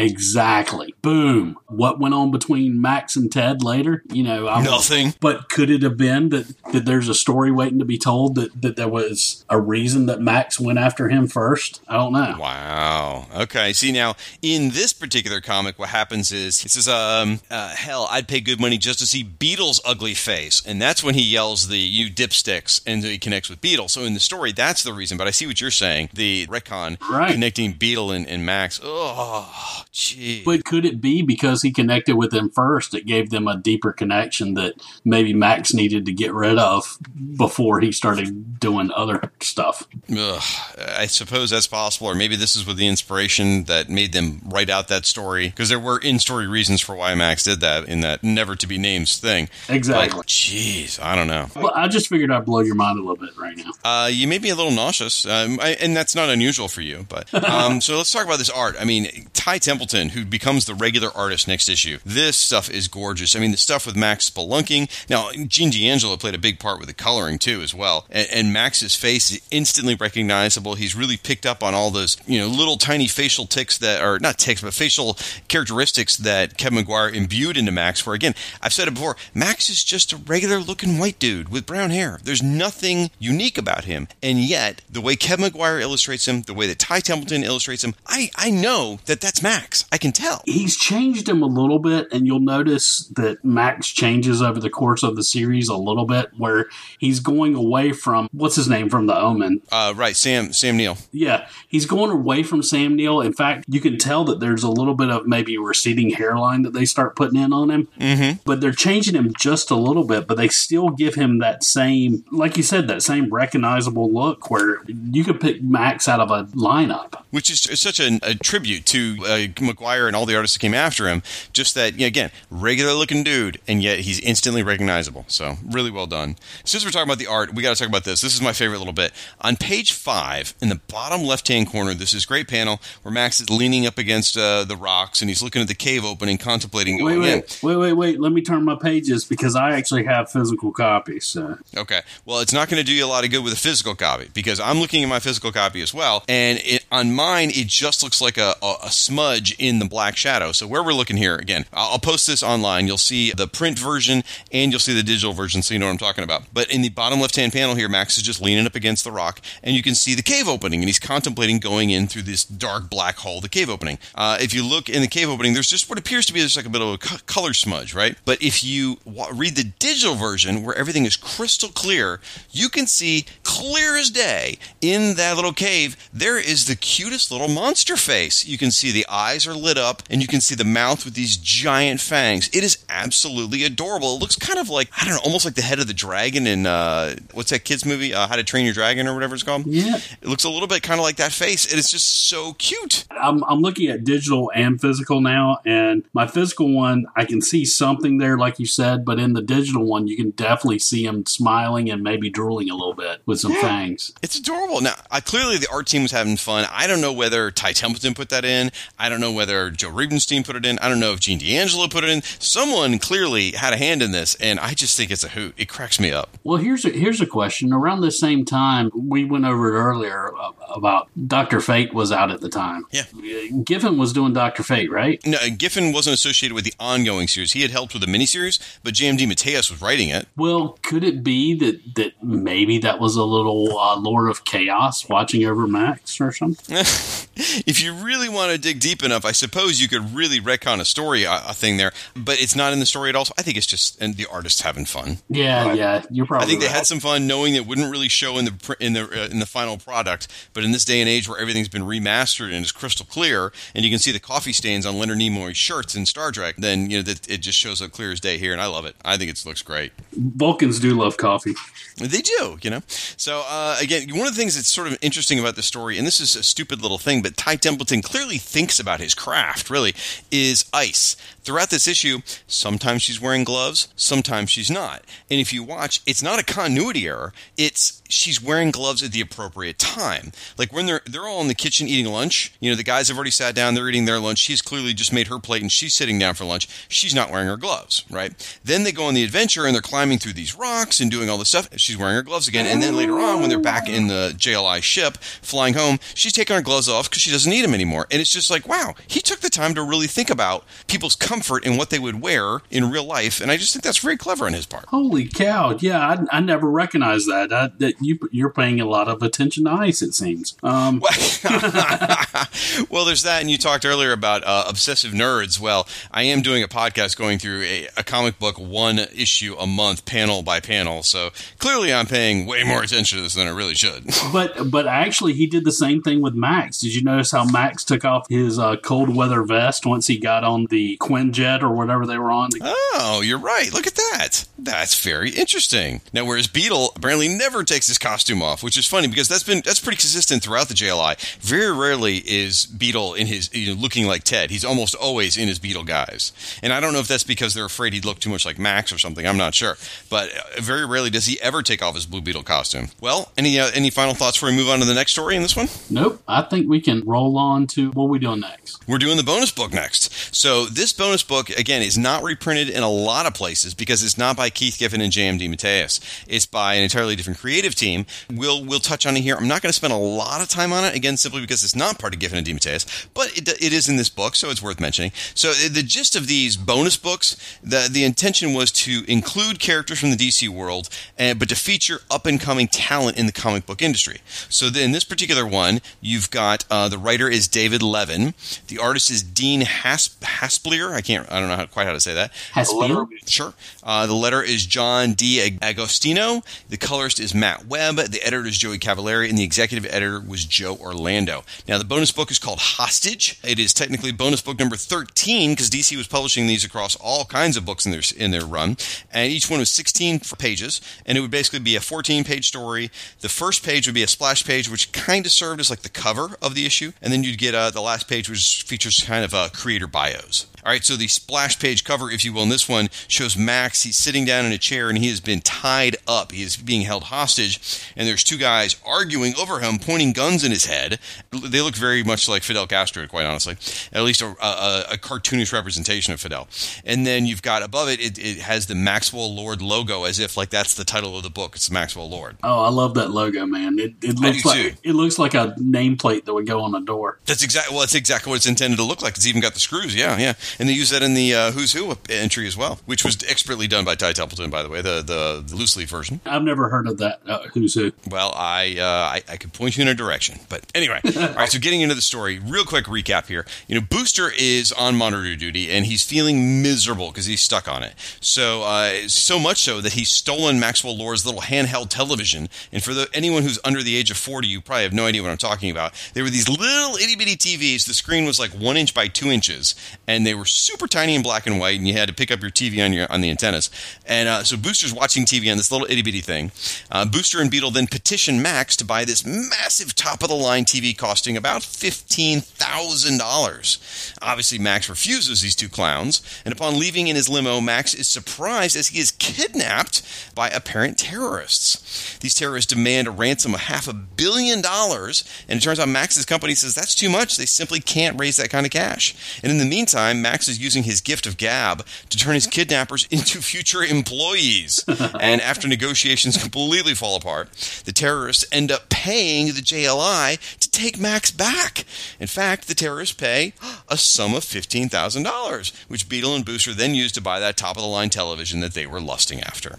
So that is the short version of this story. What'd you think of it, buddy? I thought it was really great. I, the art was a little bit clunky, but I think that was by design. Maybe that was just the way this guy drew. But I really loved it. It, had a lot of humor in it, and they really nailed down the characters. Uh, it was it was almost like a, a another issue of JLI. Really, I really enjoyed it. I pl- I, I really enjoyed the fact that uh, the whole motivation bet- behind uh, Booster and Beetle um, helping him out was to to get their new TV. So.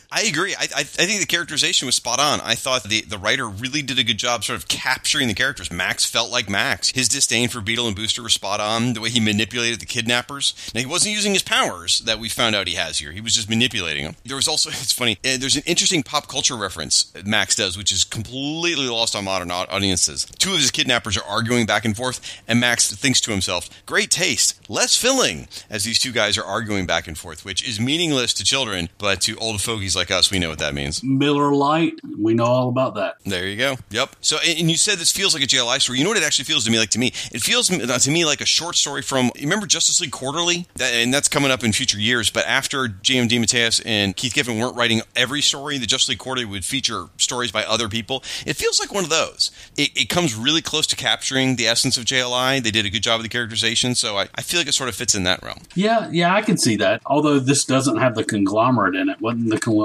conglomerate? that is true.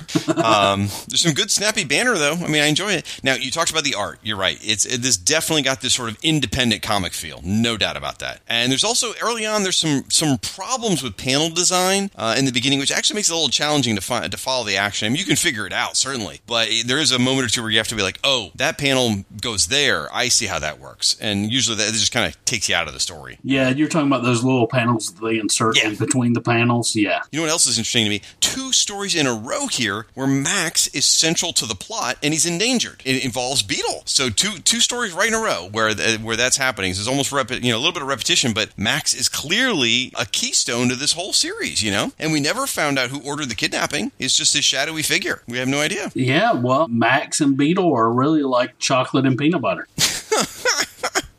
until one blows the other one's head off. Ah, shush, shushy, shushy. A- And also, in true JLI fashion, there is no super heroics. There are no superpowers in this thing. There's nothing at all even remotely heroic in this thing. The plot is resolved by Max's ability to schmooze people. That is what saves the day. And uh, that's perfect for a JLI book. Well, actually, there is a backup superhero, and that's that little bitty TV, which was a wonder at the time because you could take it tailgating to any sporting event, and you could actually watch the other games that were going on. It, it was wonderful, even though the the screen was so small, you really couldn't tell one team from the other. But it was wonderful to take a TV with you at that time. It was like a, your own handheld iPad or iPod that was like, you know, 18 times or a thousand times the size. So- Exactly. and took a million batteries to work, too. You felt like Dick Tracy. Right, exactly.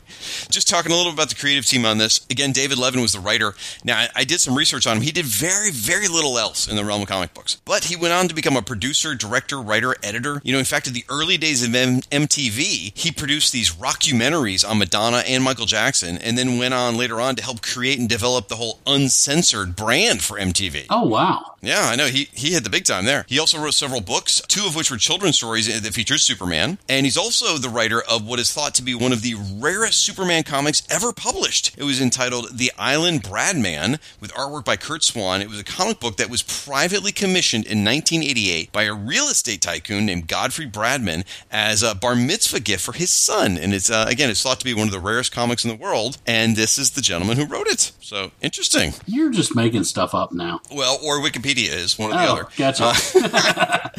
And then uh, Dean Haspiel, and I knew that guy's name. In fact, I saw it just recently referenced. He really didn't do a lot of stuff in the mainstream DC universe. As I said, his art looks very independent. Well, it turns out he went on and became very well known for his collaborations with Harvey Pekar on his American Splendor series. Oh, wow. And also did a graphic novel called The Quitter. And he's been nominated for numerous Eisner Awards and won the 2010 Emmy Award for TV design work. So again, both guys went on a very successful careers, but not household names for DC Comics. Interesting. well, I noticed how you never mentioned his Maxwell Lord story as far as something that he's known for. So Right. Well, it doesn't show up in his bio. I, their websites don't list this as a, as a previous credit. So, all right. Well, you said the front story was the the main story in the book. Personally, I feel like this story is the predominant story in the book. But either way, yeah, they're both great. So let's get into this. Across a crowded room, seventeen page story, plot and breakdown by Keith Giffen, script by DeMatteis, penciler Kevin Maguire,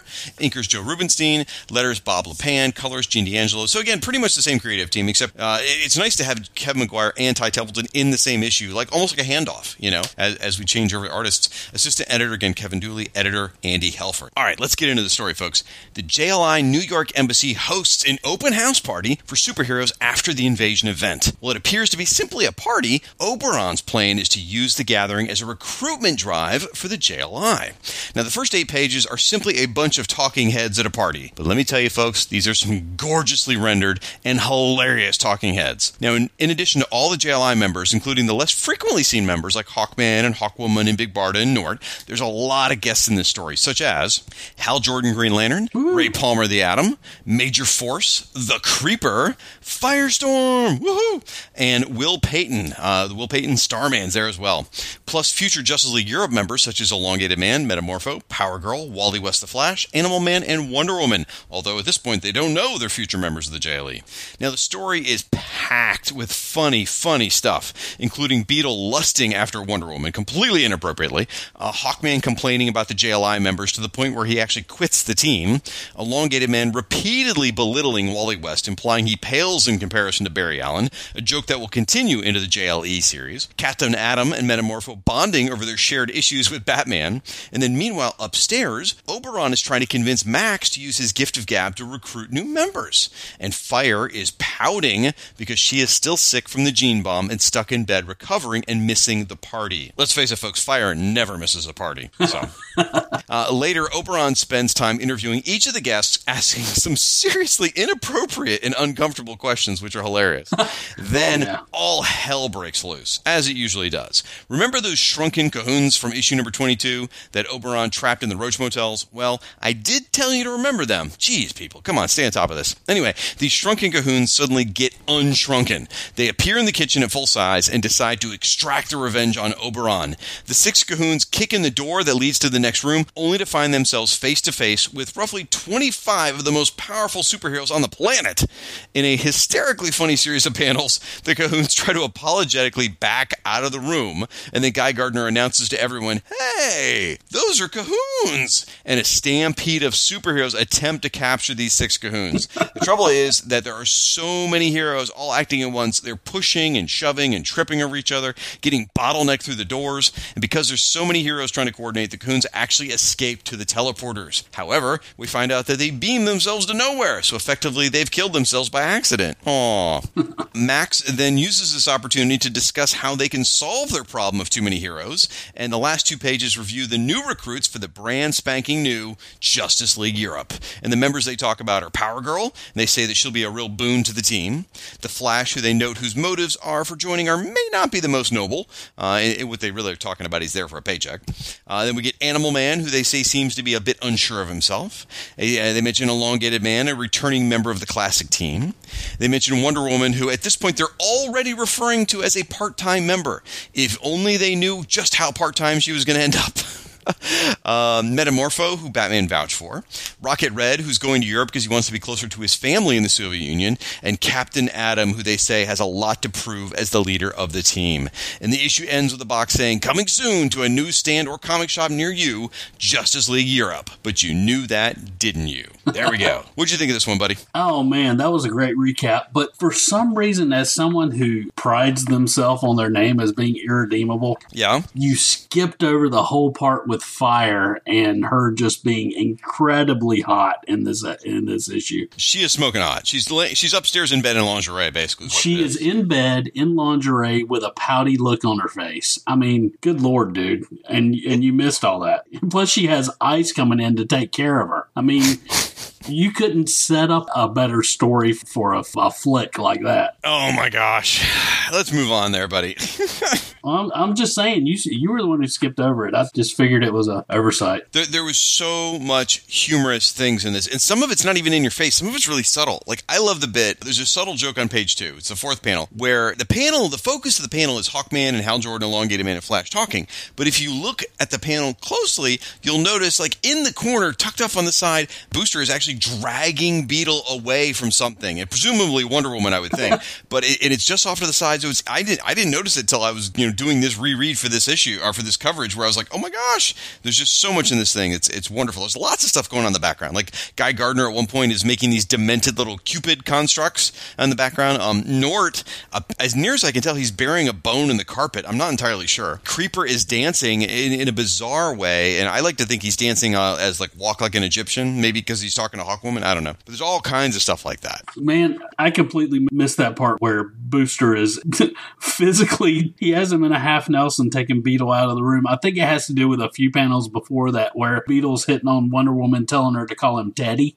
Dude, I mean, he was way, way over the line. Even for 1989, he was way, way over the line with Wonder Woman. it was almost like he was under a spell by her or something. I, I don't know what it was, but he, he really was was dogging her hard, man. Yeah. You know, Power Girl's disgusted by the whole thing, and here they're already setting up her sort of like really tough attitude. I mean, they didn't invent that. That came from the original All Star Comics where with the JSA, where she was already tough and, and her own independent person, but they're really playing it up here where she just doesn't take crap off of anyone. Yeah, that, this is about the time where they, with Power Girl, they start giving her a thicker neck and more muscles and really accentuating the mullet on her. I, I don't know if they were subtly hinting at something with her, but some of those questions that Oberon asks, especially the one in the panel right before hers that they ask Firestorm, may bleed over into that to something that they were hinting about Power Girl. Oh, interesting. So, I mean, ju- just get to it. You're talking about sexual orientation. Like perhaps she was uh, potentially trying to make her be, know, a bit, as, as they would say, butch back then. That's what I always gathered. Even back then, I didn't. There wasn't a term for it that I knew of. Just because of the way I grew up, I didn't really know what it was, but I kind of knew what it was.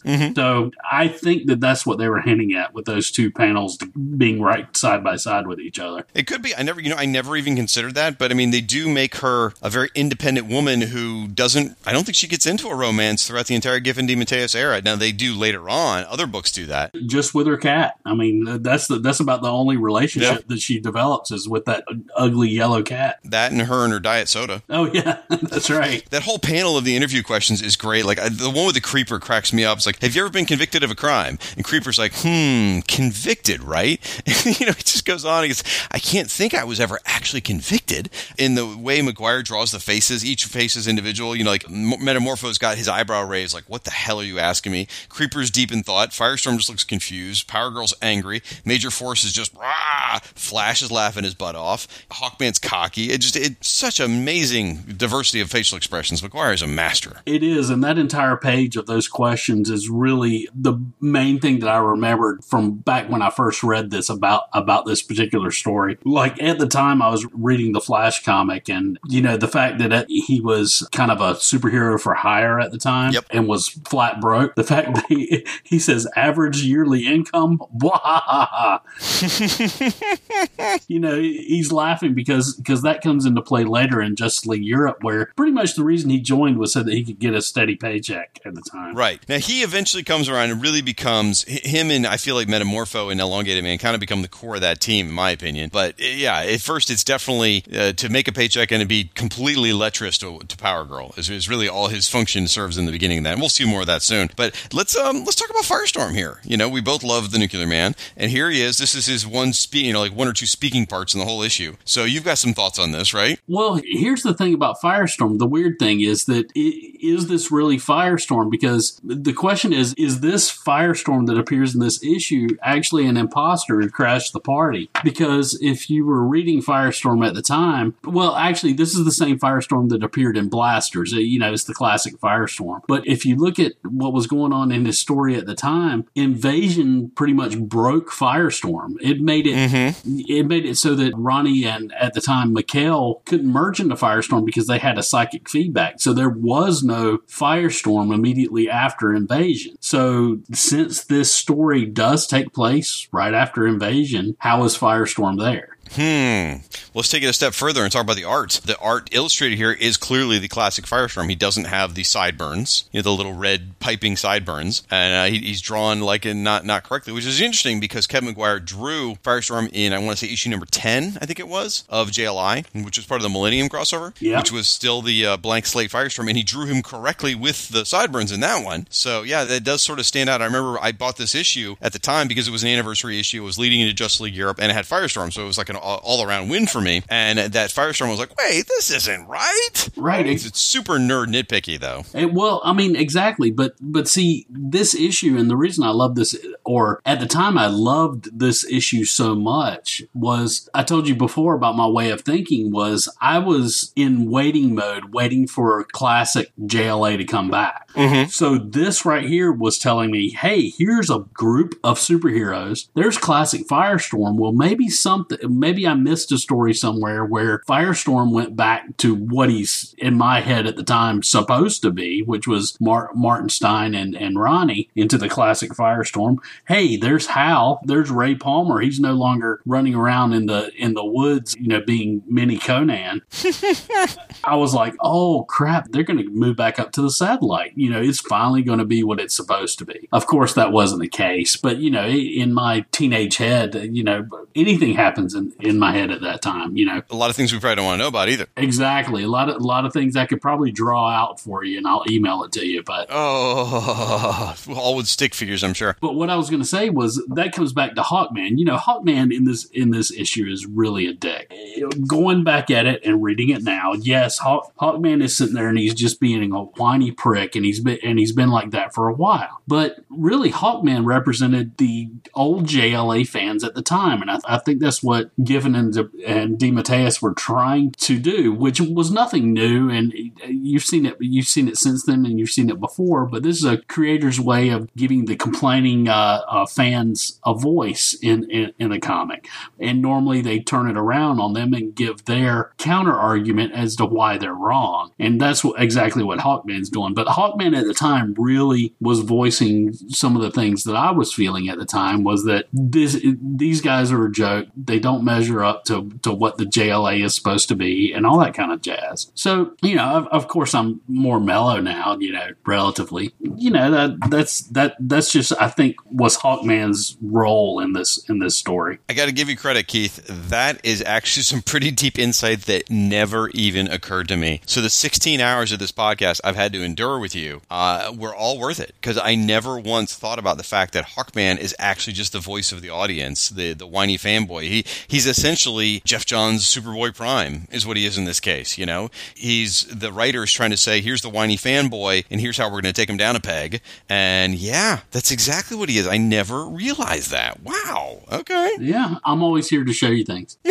well, the benefit was he brought Hawk Woman with him, which she has stolen my heart, and so there you go. That worked out for the best. Well, let me show you one more thing. Actually, the aliens are called Khunds. Is there's no apostrophe, so it's not two syllables. It's just Khund. I pronounce it the way I always have, and I will continue to pronounce it. You can way. say Cahoon. Uh, do you say John Jones to also, or I do say John Jones. Yeah, when I pronounce his name properly, I do. Or I say I either say John Jones or I say Jean Jones. Exactly, and that has an apostrophe. Kun does not. okay, well, I'm just still going to blow right past that and ignore you, which I've gotten extremely good at doing over the years. Keep keep blowing past.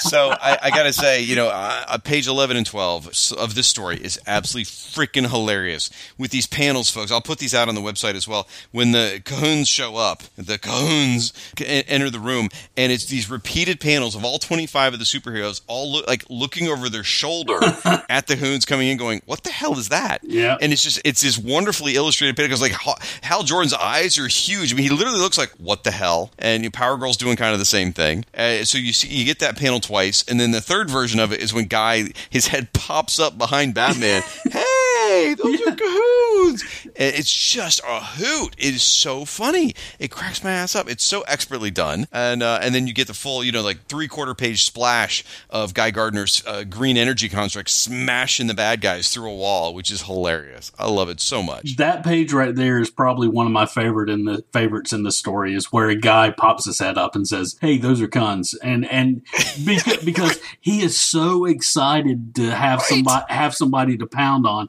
He's been wanting to do it ever since that that issue where they cleaned up the ships. Right, right. He just wants to beat the crap out of somebody, and he's like, "Oh, here they are. Let me send this big fist and just blow them through the wall." It's very funny. It's it's there's it, it comes to mind for me uh, three sort of classic moments of guys' total glee of getting to get in a fight. You know, the first one is in it's either in issue two or three, I want to say, of JLI when they go to Russia and the, the, the Rocket Red Brigade show up, and guys so excited because the Russians are there.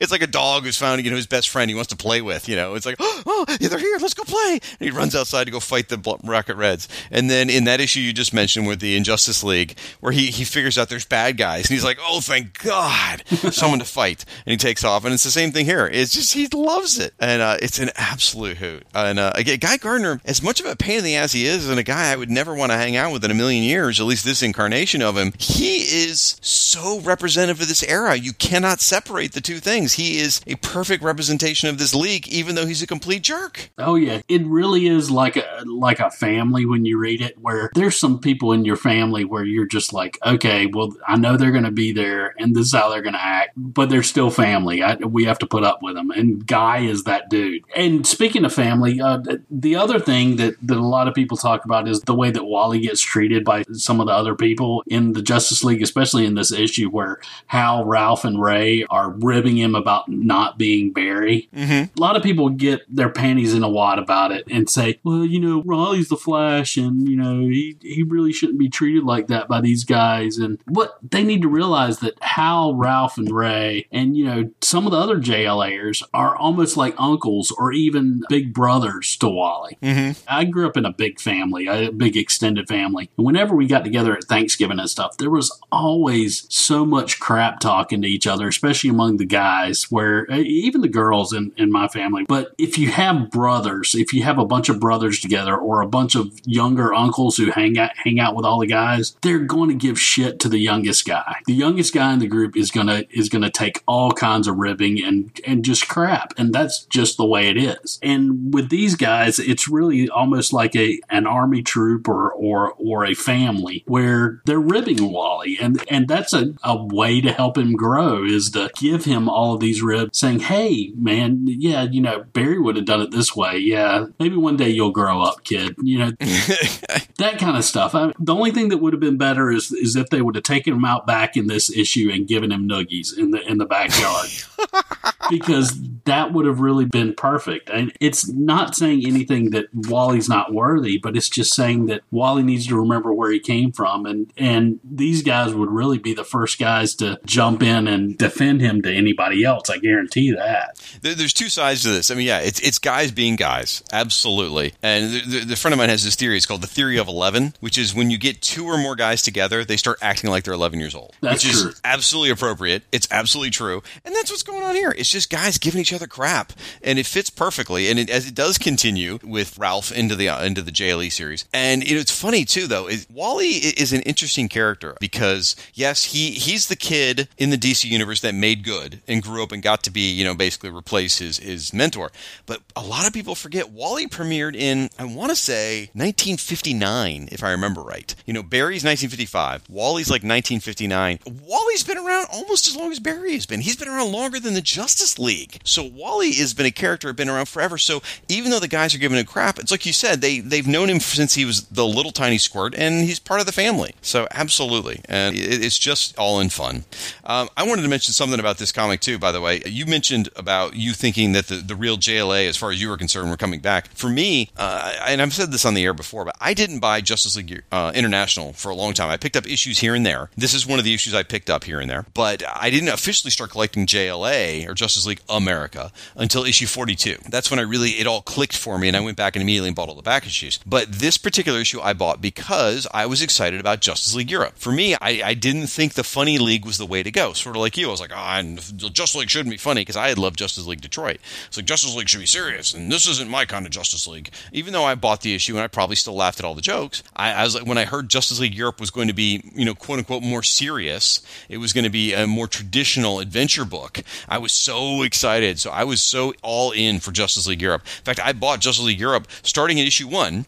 So I was buying Justice League Europe without buying Justice League America as a companion book. I would buy the oh. crossover issues and important ones, but I was buying Europe before I was buying Justice League America, and it started because of this issue. Oh wow! I was already on board, and, and and I went with Justice League Europe, but I had the same level of thinking as you. As as Justice League Europe was going to be more action oriented, going to be closer to to what I imagined JLA to be, and it also had a lot more familiar characters to me. Whereas Booster and Beetle, while while they were great at the time, they were relatively new to DC people. You know what I mean? I mean, mm-hmm. they, same with Guy. Even though Guy had been around forever, he'd been in maybe four or five issues of Green Lantern up until Justice League. You know, when when Europe started out, you have Metamorpho, you have A Flash, you have Captain Atom, you have you have a lot of these characters that you really recognized, and they were going to be treating it a lot a, a little bit more seriously, or at least you thought that at the time. I was excited for Power Girl too because I've always been a big Justice Society fan,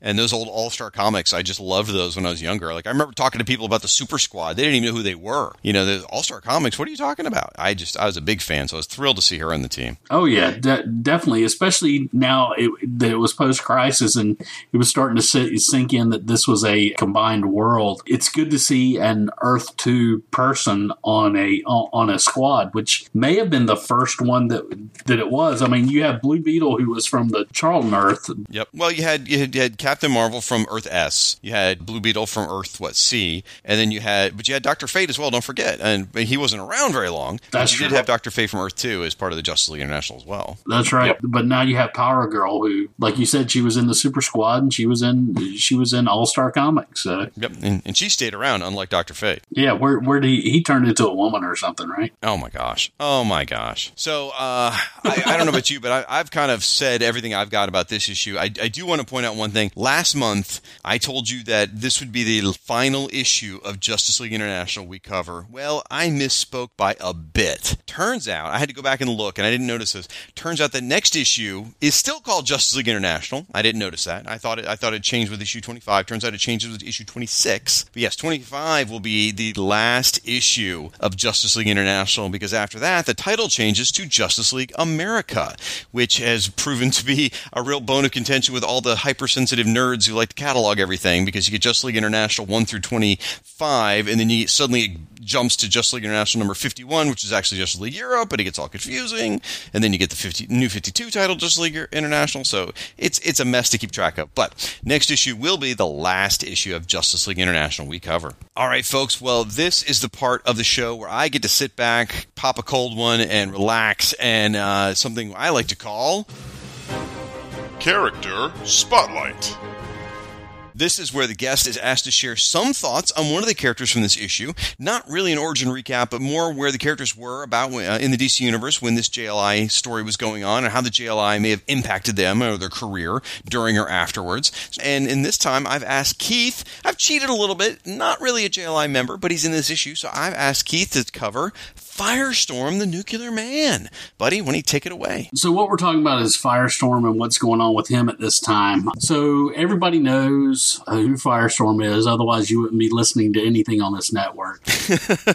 so, essentially, Firestorm started off as Professor Martin Stein and Ronnie Raymond, a high school student, and they were fused together in a nuclear accident at Hudson Nuclear Plant. Everybody knows that kind of stuff. But at this point in Firestorm's career, he'd gone through a little bit of a change. Uh, now, at this point, uh, John Ostrander was writing him, and he had shaken him up a little bit. Currently, Ronnie Raymond was fused with Mikhail Arkadin, who was a Russian guy, and there were a lot of more Russian centric stories. Is kind of what Ostrander was doing at the time, more spy type stuff. But specifically with this issue, Firestorm had been affected by the gene bomb, and they could not merge together, which I believe we mentioned earlier. When this particular story story came out, Ronnie Raymond was in school at Vandermeer University, and he was actually affected by the gene bomb, which lets you know that Ronnie Raymond did have the metagene, which may come in later in something called extreme justice. But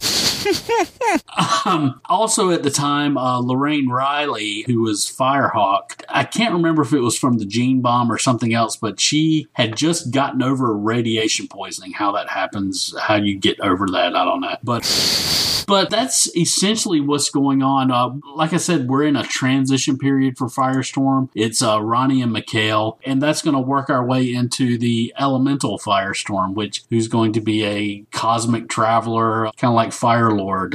Now, I, I, would say the Elemental version. I like to think of more as like a, a version of Swamp Thing, really, because you know, just doing, being an elemental force in nature and, and trying to decide whether to purge the world and all that. I really felt like when he went to the Elemental thing, that was almost proto Vertigo, really. I mean, the, the book was had that vibe and feel of a of a just the beginnings of a mature title because they really touched on some heavy issues. Now, one thing I do want to mention, you mentioned Ostrander doing a lot of the stuff with the Russian stuff, and it took me a long time to warm up to that because at first I wasn't I wasn't down with it. Now, as I've gotten older, I really see what Ostrander was trying to do, which was to, to reflect the Cold War, the two nuclear superpowers in the world were the United States and the Soviet Union, and having a, an American and a Soviet merged together in this atomic hero really made a lot of sense. And it, it made for some really interesting stories. And I, Mikhail became a very beloved character to me. I loved him. I loved his family. Hey, Soyuz. Yeah. Yeah, Soyuz was a great thing.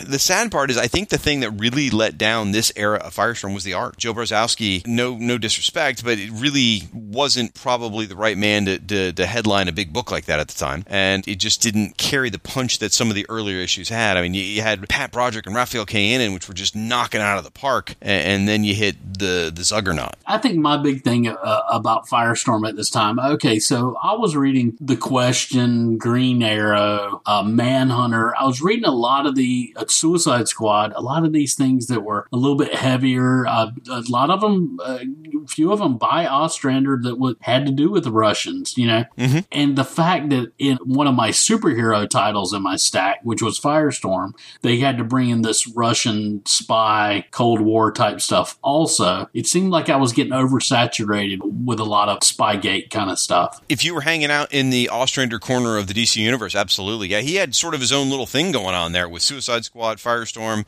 uh, Manhunter. Uh, I think I'm forgetting the book. Checkmate was by Kupperberg. Yeah, Kupperberg was doing Checkmate, but I think they were working close with each other on Yeah, I would think so too. So they all kind of lived in their own little corner of the DC universe, which was a great little subterfuge and uh, espionage kind of era, and it was great. And then when he went to the Elemental version, it, it really was a whole different kind of vibe. It really felt like he was inspired by Alan Moore Swamp Thing. In fact, he even brings in things like the Sunderland Corporation from Swamp Thing, and, and they actually have a crossover with Swamp Thing. Well, I shouldn't call it a crossover, but they have a story that features Earth's elementals, which included Swamp Thing and Red Tornado, and they created a new water elemental. And uh, Yeah. yeah, it's powerful stuff. I love it. And obviously, I could talk about Firestorm all day. As you said, the network was founded on our, our shared love of Firestorm and Aquaman. So Yeah, I, th- I think they would have been good at that point at issue 100 to relaunch it as a Vertigo title. Now that you mention it, that would probably yeah, it would have been a few years too early. Vertigo didn't come in until what uh, ninety two. Oh, screw it! Launch it anyway. There we go. Launch Vertigo with Firestorm. That makes perfect sense. Yeah,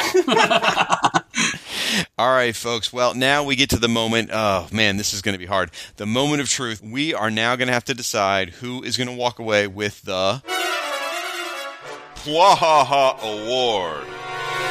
This is where we nominate the funniest moment in the issue. Both myself and Keith are going to pick a moment, and only one is going to be able to walk out of here carrying their Bwahaha Award proudly and held high. Keith, you're the guest, unfortunately for everyone at home. What is your nomination for the Bwahaha Award? Oh, well, there were not a lot of standout, just really jokey moments. I mean, we talked earlier about the guy Gardner smashing the guns through the wall kind of stuff, but I'm going to pick something from the story that I covered, and it's more of a dry humor type thing. So, what I'm going to say is there's a there's a nice little panel where Beetle and, and Ice have just picked up Max and they're flying him back to the headquarters. Beetle says, You're all right, Ice. You know that? What were you before you became a superhero? And she says, Well, actually, I was an ice goddess. He said, And they get on me for joking around too much. just the facts that he thinks that she's just kidding around. And then they follow it up later with pretty much almost the same joke where really uh, Beetle's not believing what she's saying. And she says, I wasn't kidding before. I was an ice goddess. And he says, I dated an ice goddess once, Janice Feingold from Hoboken. Brr, she was a cold one. so just the fact that Beetle still can't believe all the things that he's seen that he's flying around with an ice goddess, I think is pretty funny. That's a good one. That's a very good one. It's not the funniest moment in the book, but it's a good one. It's not bad. It's a good, good sophomore try there. Uh, no, dude, it's clearly got to be the the guy Gardner. It's the Cahoons. I mean, the, the three repeated panels of the twenty five superheroes, the the Cahoons, you know, with these huge word balloons and little tiny words written within within it. So they clearly they're whispering like very quietly, pick up the door, and they're backing in like so sorry for interrupting, and they're leaving, and they think they're about to get away with it, and then Guy Gardner with the hey, it's the Cahoons.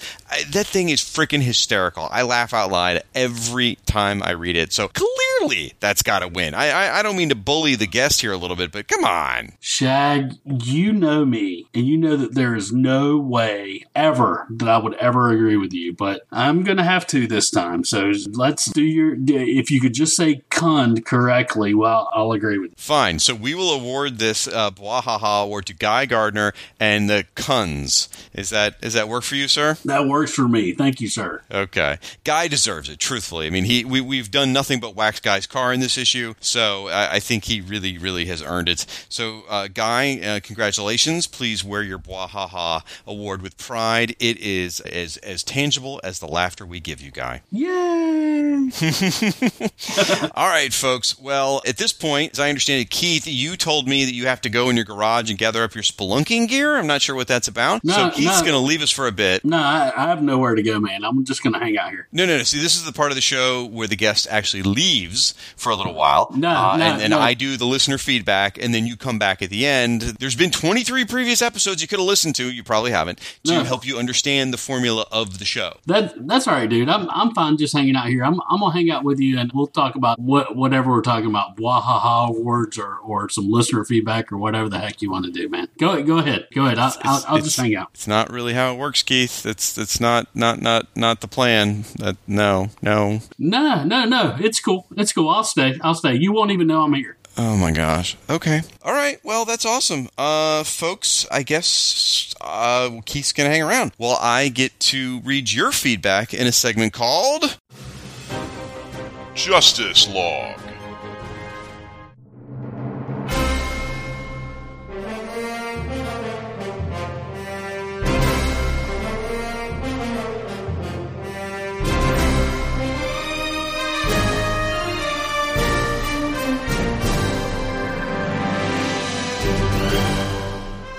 Hey, hey, uh, uh, Shag, what's this switch right here do? Keith, you said you would be quiet and sit in the corner. Go over there now. I left out some Oreos. Just go sit. Like a mouse in a church. You won't even know I'm here. Yeah, I don't believe that for a second.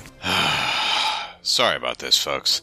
All right, let's get back on track. Folks, be sure as you're listening to this episode to get out on the social media. Get out there, use our hashtag pound FW podcast, or you can tag us JLI podcast on Twitter and on Facebook. And as I've always said, it is really about building a community of online JLI fans around this show. We want to hear from you. So please share your thoughts on either this issue, the annoyance of Keith, you know, whatever. And remember, when you're posting your comments, if you're outside of the United States, let me know because we will assign you the appropriate embassy, which is good to know too, because if you're international, we'll have to filter iTunes properly to see those reviews. Speaking of which, we have a new iTunes review. Thank you very much, Mike Sumkowski. So, Mike says, This show keeps getting better and better. Great work to a truly international team that's been assembled. Just like the one punch, cue the sound effect. Hey, Mike, that's my job. Anyway, uh, Mike goes on to say, It's worth going back and checking these issues out. Great trip back in time. Thanks so much, Mike. Really appreciate that. Also, of interest, Mike sent me a message. He was recently doing some back issue shopping for JLI issues while he was in New Jersey, and he got to meet the guys from AMC's Comic Book Men, Walt Flanagan and Mike Zapcic. Awesome. All right, folks. Well, now we're going to get into your comments from the Fire and Water Podcast website, emails we've received, social media, things like that. And as always, I'm just going to be pulling bits and pieces of it because really there is so much to cover. We couldn't possibly get through it in a short amount of time. And these comments are going to be specific to the last episode, which is about Justice League International number 23 with my guest Andy Leyland from the English Embassy. Hey, hey, Shag, Shag. What? I, I gotta go pee. Is that is that all right? You gonna be okay without me for just a sec? I think I will be just fine without you, Keith. No, that's perfectly fine. You go ahead. In fact, if you get lost in the embassy on the way to the bathroom, that's fine. Hey, where, where's the bathroom again? Go. Just go. Follow the signs. Get out. Okay, I, I don't read French, so All right. Our first comment comes from Mike Staley, who does the Silent Night, the Cassandra Cain podcast. He writes in to say, just finished episode 23 and I'm continuing to enjoy it. I've been reading through the JLI collection, so I'm now aware what happens in these stories as you get to them. Makes for an even more fun listening experience. Aw, thanks, Mike. Then he says, uh, this was one of the issues that turned me from a guy hater to a guy fan. The boyish glee he shows when going after the bad guys is just hilarious. You are not wrong there, Mike. Then we heard from my buddy Siskoid from the Canadian Embassy. He's part of the Fire and Water Podcast Network, doing such shows as the upcoming Zero Hour Show. And he formerly was a co-host on the First Strike Invasion podcast where they actually covered JLI number 23. And Siskoid writes about the last episode, I've never heard of this issue. Thanks a lot, Siskoid. Then we heard from my buddy Alan W. Wright, who does the Robin Hood site Bold Outlaw. Alan writes, Fun show. When this issue came out, I already knew who Major Disaster was. Not from Who's Who, not from his battles with Green Lantern. No, I used to have a TRS 80 color computer, so I remember Major Disaster from when he fought Superman and the TRS 80 Whiz Kids. That's awesome, Alan. You know, I also had a TRS 80, or as we called them, trash 80s back then, and did a lot of gaming. I even learned programming on that thing, man. I used to, I used to write in code uh, the little blocks that would make them appear on the screen and stuff using uh, character strings and all this stuff. Anyway, and I would believe it or not, all the way back in like 83, 84, I would do a TARDIS from Doctor Who, and I would do this. Uh, and Alan's a Doctor Who fan, so I figured he'd appreciate that on my TRS 80. Anyway, uh, Alan, also I thought it'd be worth sharing with you. Our buddy Xum Yukinori from the Fire and Water Podcast Network, he does these amazing custom Who's Who entries. And a few years back, he did a custom Who's Who entry, just like the old school Who's Who with the yellow dots and everything, for the TRS 80 Whiz Kids. It's awesome. In fact, it's so great. Uh, my podcasting life mate, Rob Kelly, had it printed onto a t shirt. So there we go. TRS 80 Life. Represent. Then we heard from my buddy Chris Franklin. He's also part of the Fire and Water Podcast Network, where he has shows such as JLU Cast, and he's currently finishing up the House of Frankenstein. And and I was fortunate enough to have dinner recently with Chris and his family, which was an absolute blast. I always love visiting with the Franklins. Chris writes, I was wondering why Andy was a bit more potty mouth than usual, but it all made sense at the end. Foul mouth Shag has been sanitized a lot over time, so it's easy to forget his blue period. Yeah, Chris, I, I did used to swear a bit more, damn it. uh, Chris goes on to say, Fun show, gents, but I expect no less from two of my favorite folks. Aw, he's so sweet. Then we heard from Adam Ackerman, who goes by Centauran. He's at our Denmark embassy. He writes, Dick Turpin reference. That gives me reason to post this Not Adam Ant song.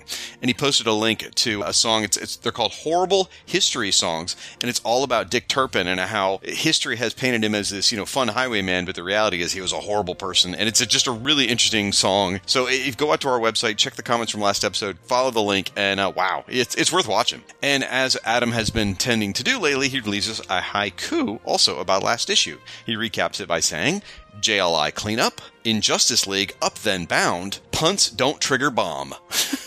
Thanks so much, Adam. We really appreciate that. Then we heard from my buddy Michael Bailey from the Fortress of Baileytude podcast network.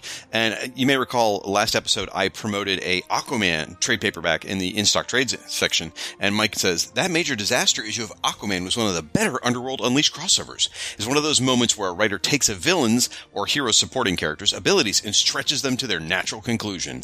Then he was part of the Obsidian Age, and suddenly Major Disaster is the Sandman of the DC Universe, the villain turned good guy. Then Mike says, Did I miss y'all talking about Big Sir's real name? Doofus P. Ratchet? Oh my gosh.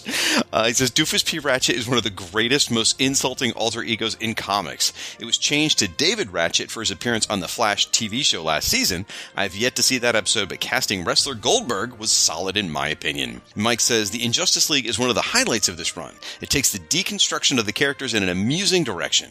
While more serious versions of the Injustice Society or gang or league will always be fun in their own ways, this one will always hold a special place in my fan heart. Can't wait for the fourth annual. Oh gosh, Mike, uh, Justice League Antarctica. Can't wait for that one. It's going to be fun. I got, actually have something special planned for that episode.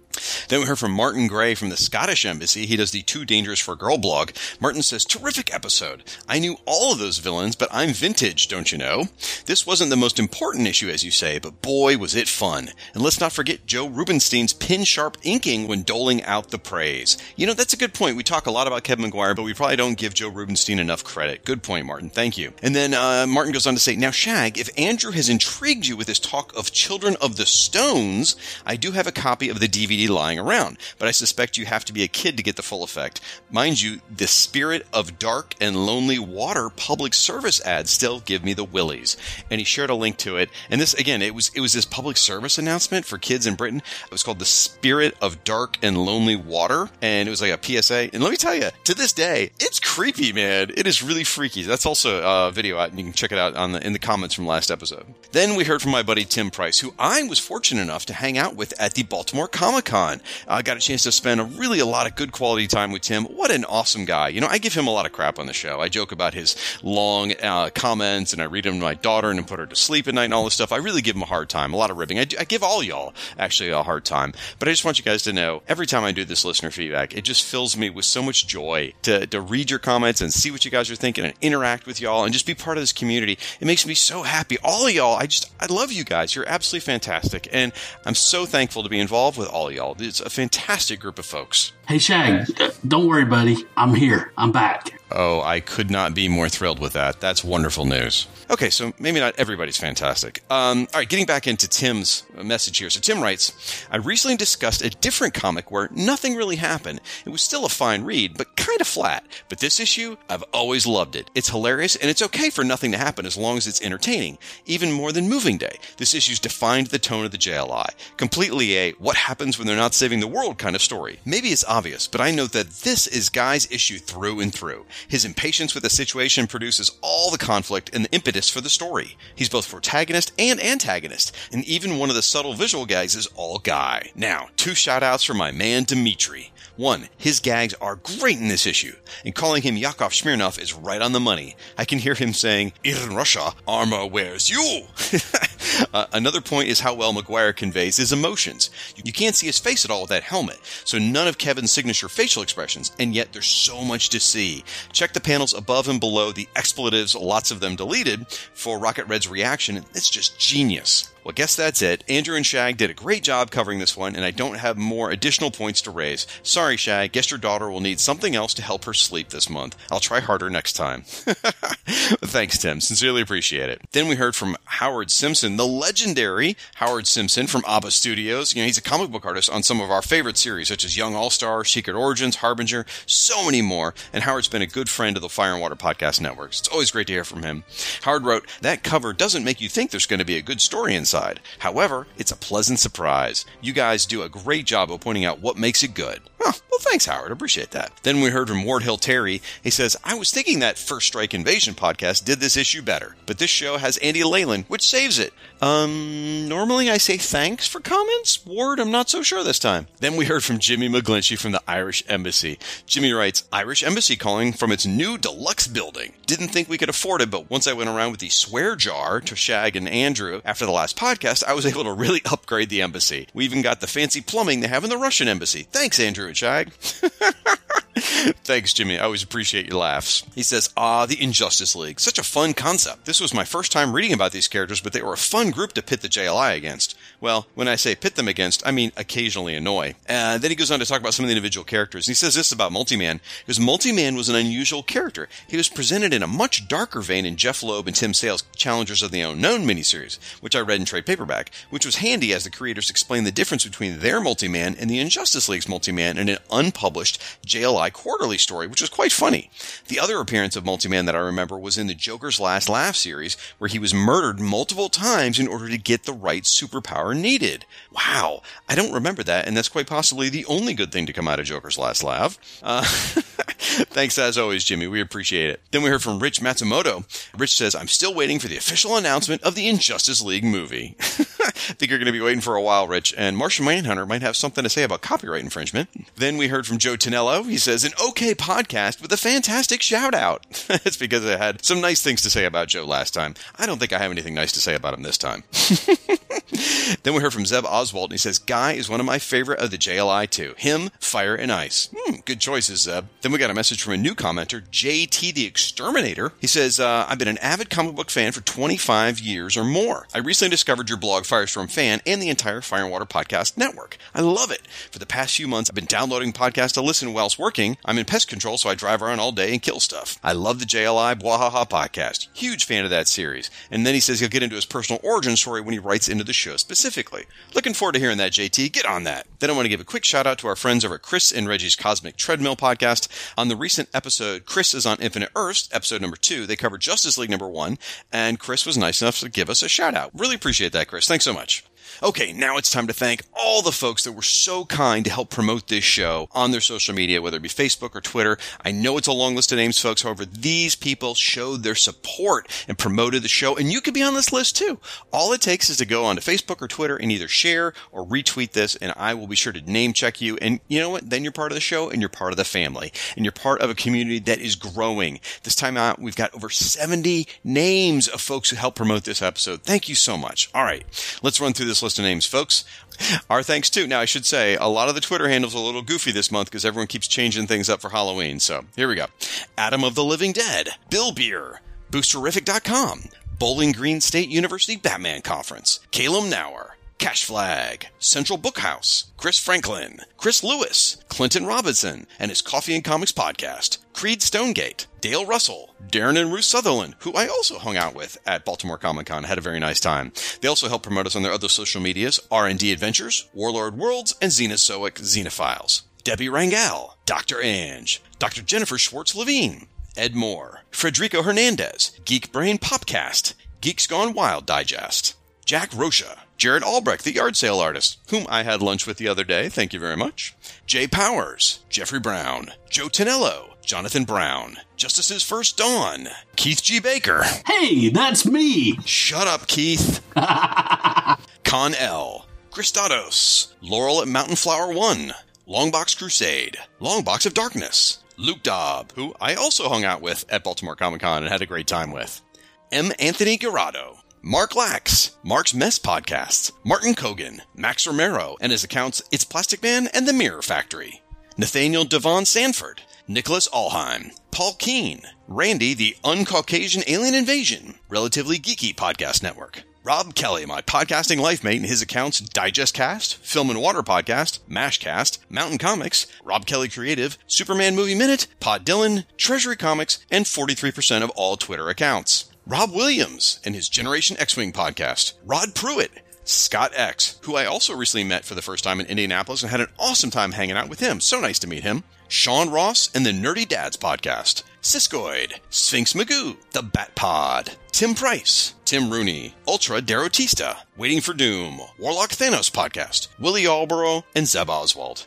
My thanks to all of you for your support of the JLI podcast. Your feedback is such a critical part of the show, folks. And as I say, the community of JLI fans we're building together is fantastic. Now, if I've forgotten or missed anyone, I am terribly sorry. It's probably Andy Leyland's fault. Though he's so British and proper, he'd never admit it. So, if I did miss you, please just drop me a note and let me know, and I'll be sure to include you in the next episode. And please keep those cards and letters coming, folks. You can go to our website. That's the easiest way to leave your comments. Just fireandwaterpodcast.com slash JLI. Leave your comments on the show post there. Or again, you can find us on Facebook as Justice League International Bwahaha Podcast or on Twitter as JLI Podcast, or you can email us at JLIPodcast at gmail.com. My thanks again to Andy for helping me cover JLI number 23, and thanks to you listeners for such a great collection of feedback from that episode. Now, we're going to take a quick podcast promo break, and when we come back, we'll thankfully get to say goodbye to Keith. Ooh, hey, hey, can I help pick the promos? Yeah, let me do that. Come on, man. No! No!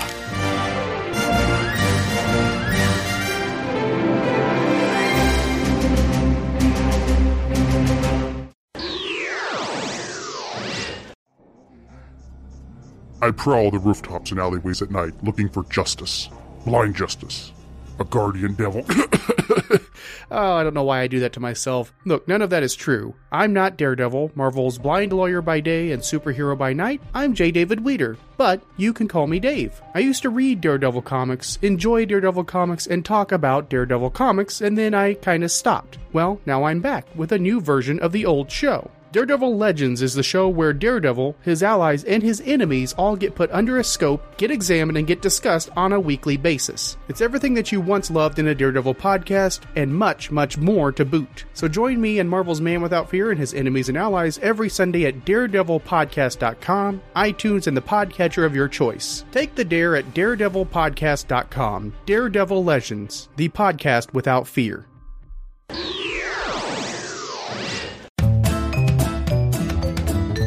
Hey, Mike. Shag, what?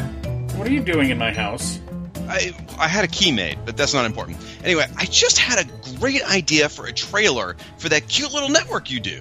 The the Fortress of Baileytude Podcasting Network? Yeah, that's the one. It's adorable. I love it. I mean, look at you, like with the network and stuff. Thanks. I I, I think. Anyway, uh, you know how people sometimes advertise something by like being extreme and suggesting that you just might die if you don't buy like a particular product or something? Yeah, I, I believe those people are called sadists. Sadist, that's one way you could say it, or guy with a marketing degree, kind of the same thing. Anyway, we could record a promo where I ask you something like, Mike, do you know who didn't listen to the Fortress of Baileytude podcasting network? Who? Gwen Stacy. Really? You know who else didn't listen to it? Who? Thomas and Martha Wayne. The Waynes? And Uncle Ben, not the rice. Uncle Ben. And the entire planet of Krypton, except those that survived. What about Bucky or Jason Todd? Ooh, that's genius. Okay, we'll say they didn't listen, and then Superboy Prime punched a wall, and then they listened, and they were brought back to life. I guess we could also say that Aunt May subscribes and unsubscribes all the time.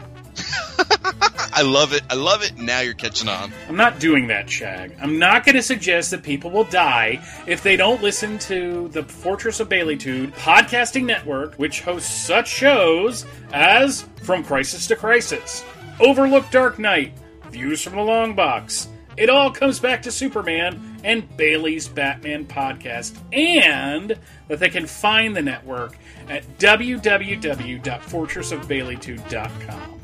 Are you sure? I mean, I do have like a marketing degree and stuff. I'm, I'm pretty smart. No. Can I at least be in the trailer? Yes. The Fortress of Baileytude Podcasting Network, the repository of podcasts produced and hosted or co hosted by Michael Bailey. Head on over to www.fortressofbaileytude.com to download the shows directly. You can also find a master feed of all shows by searching for Fortress of Baileytude Podcasting Network on iTunes or your favorite podcatcher, or you can subscribe to the shows individually. The Fortress of Baileytude Podcasting Network does not suggest that not listening to any of these shows will prove fatal, nor does it endorse surreptitiously making a key to a friend's house for the purposes of busting in and suggesting ideas for podcast trailers. Music in this trailer by Kevin MacLeod.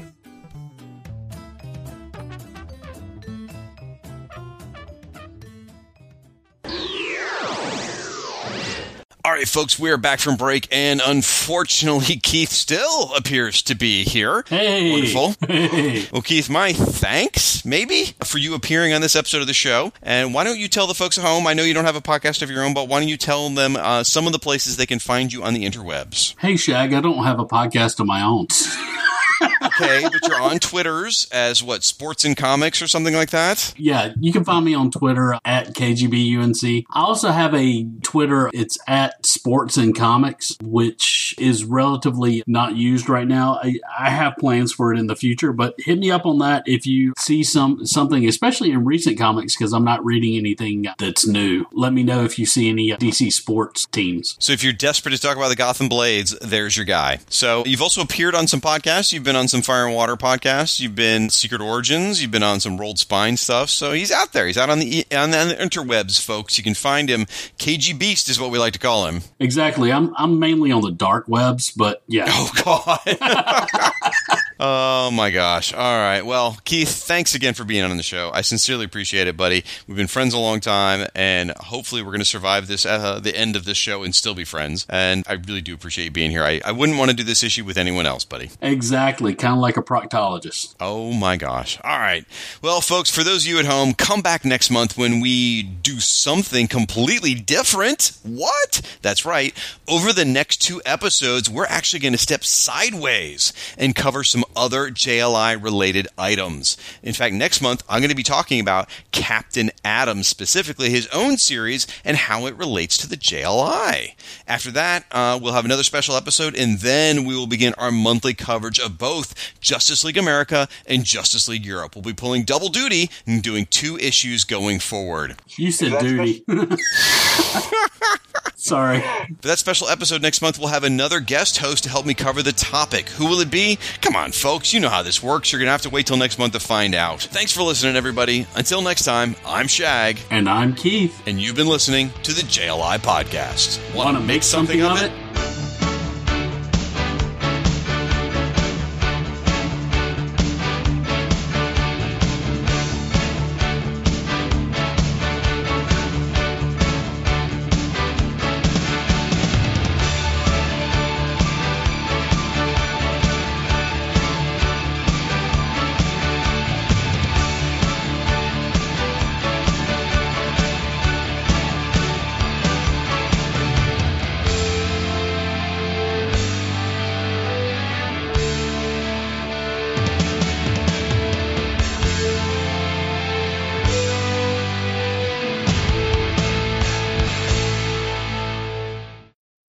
Thanks for listening, everybody. Until next time, I'm Shag. And I'm Keith. And you've been listening to the JLI Podcast. Great Caesar's Ghost. No, no, no. Do your bit.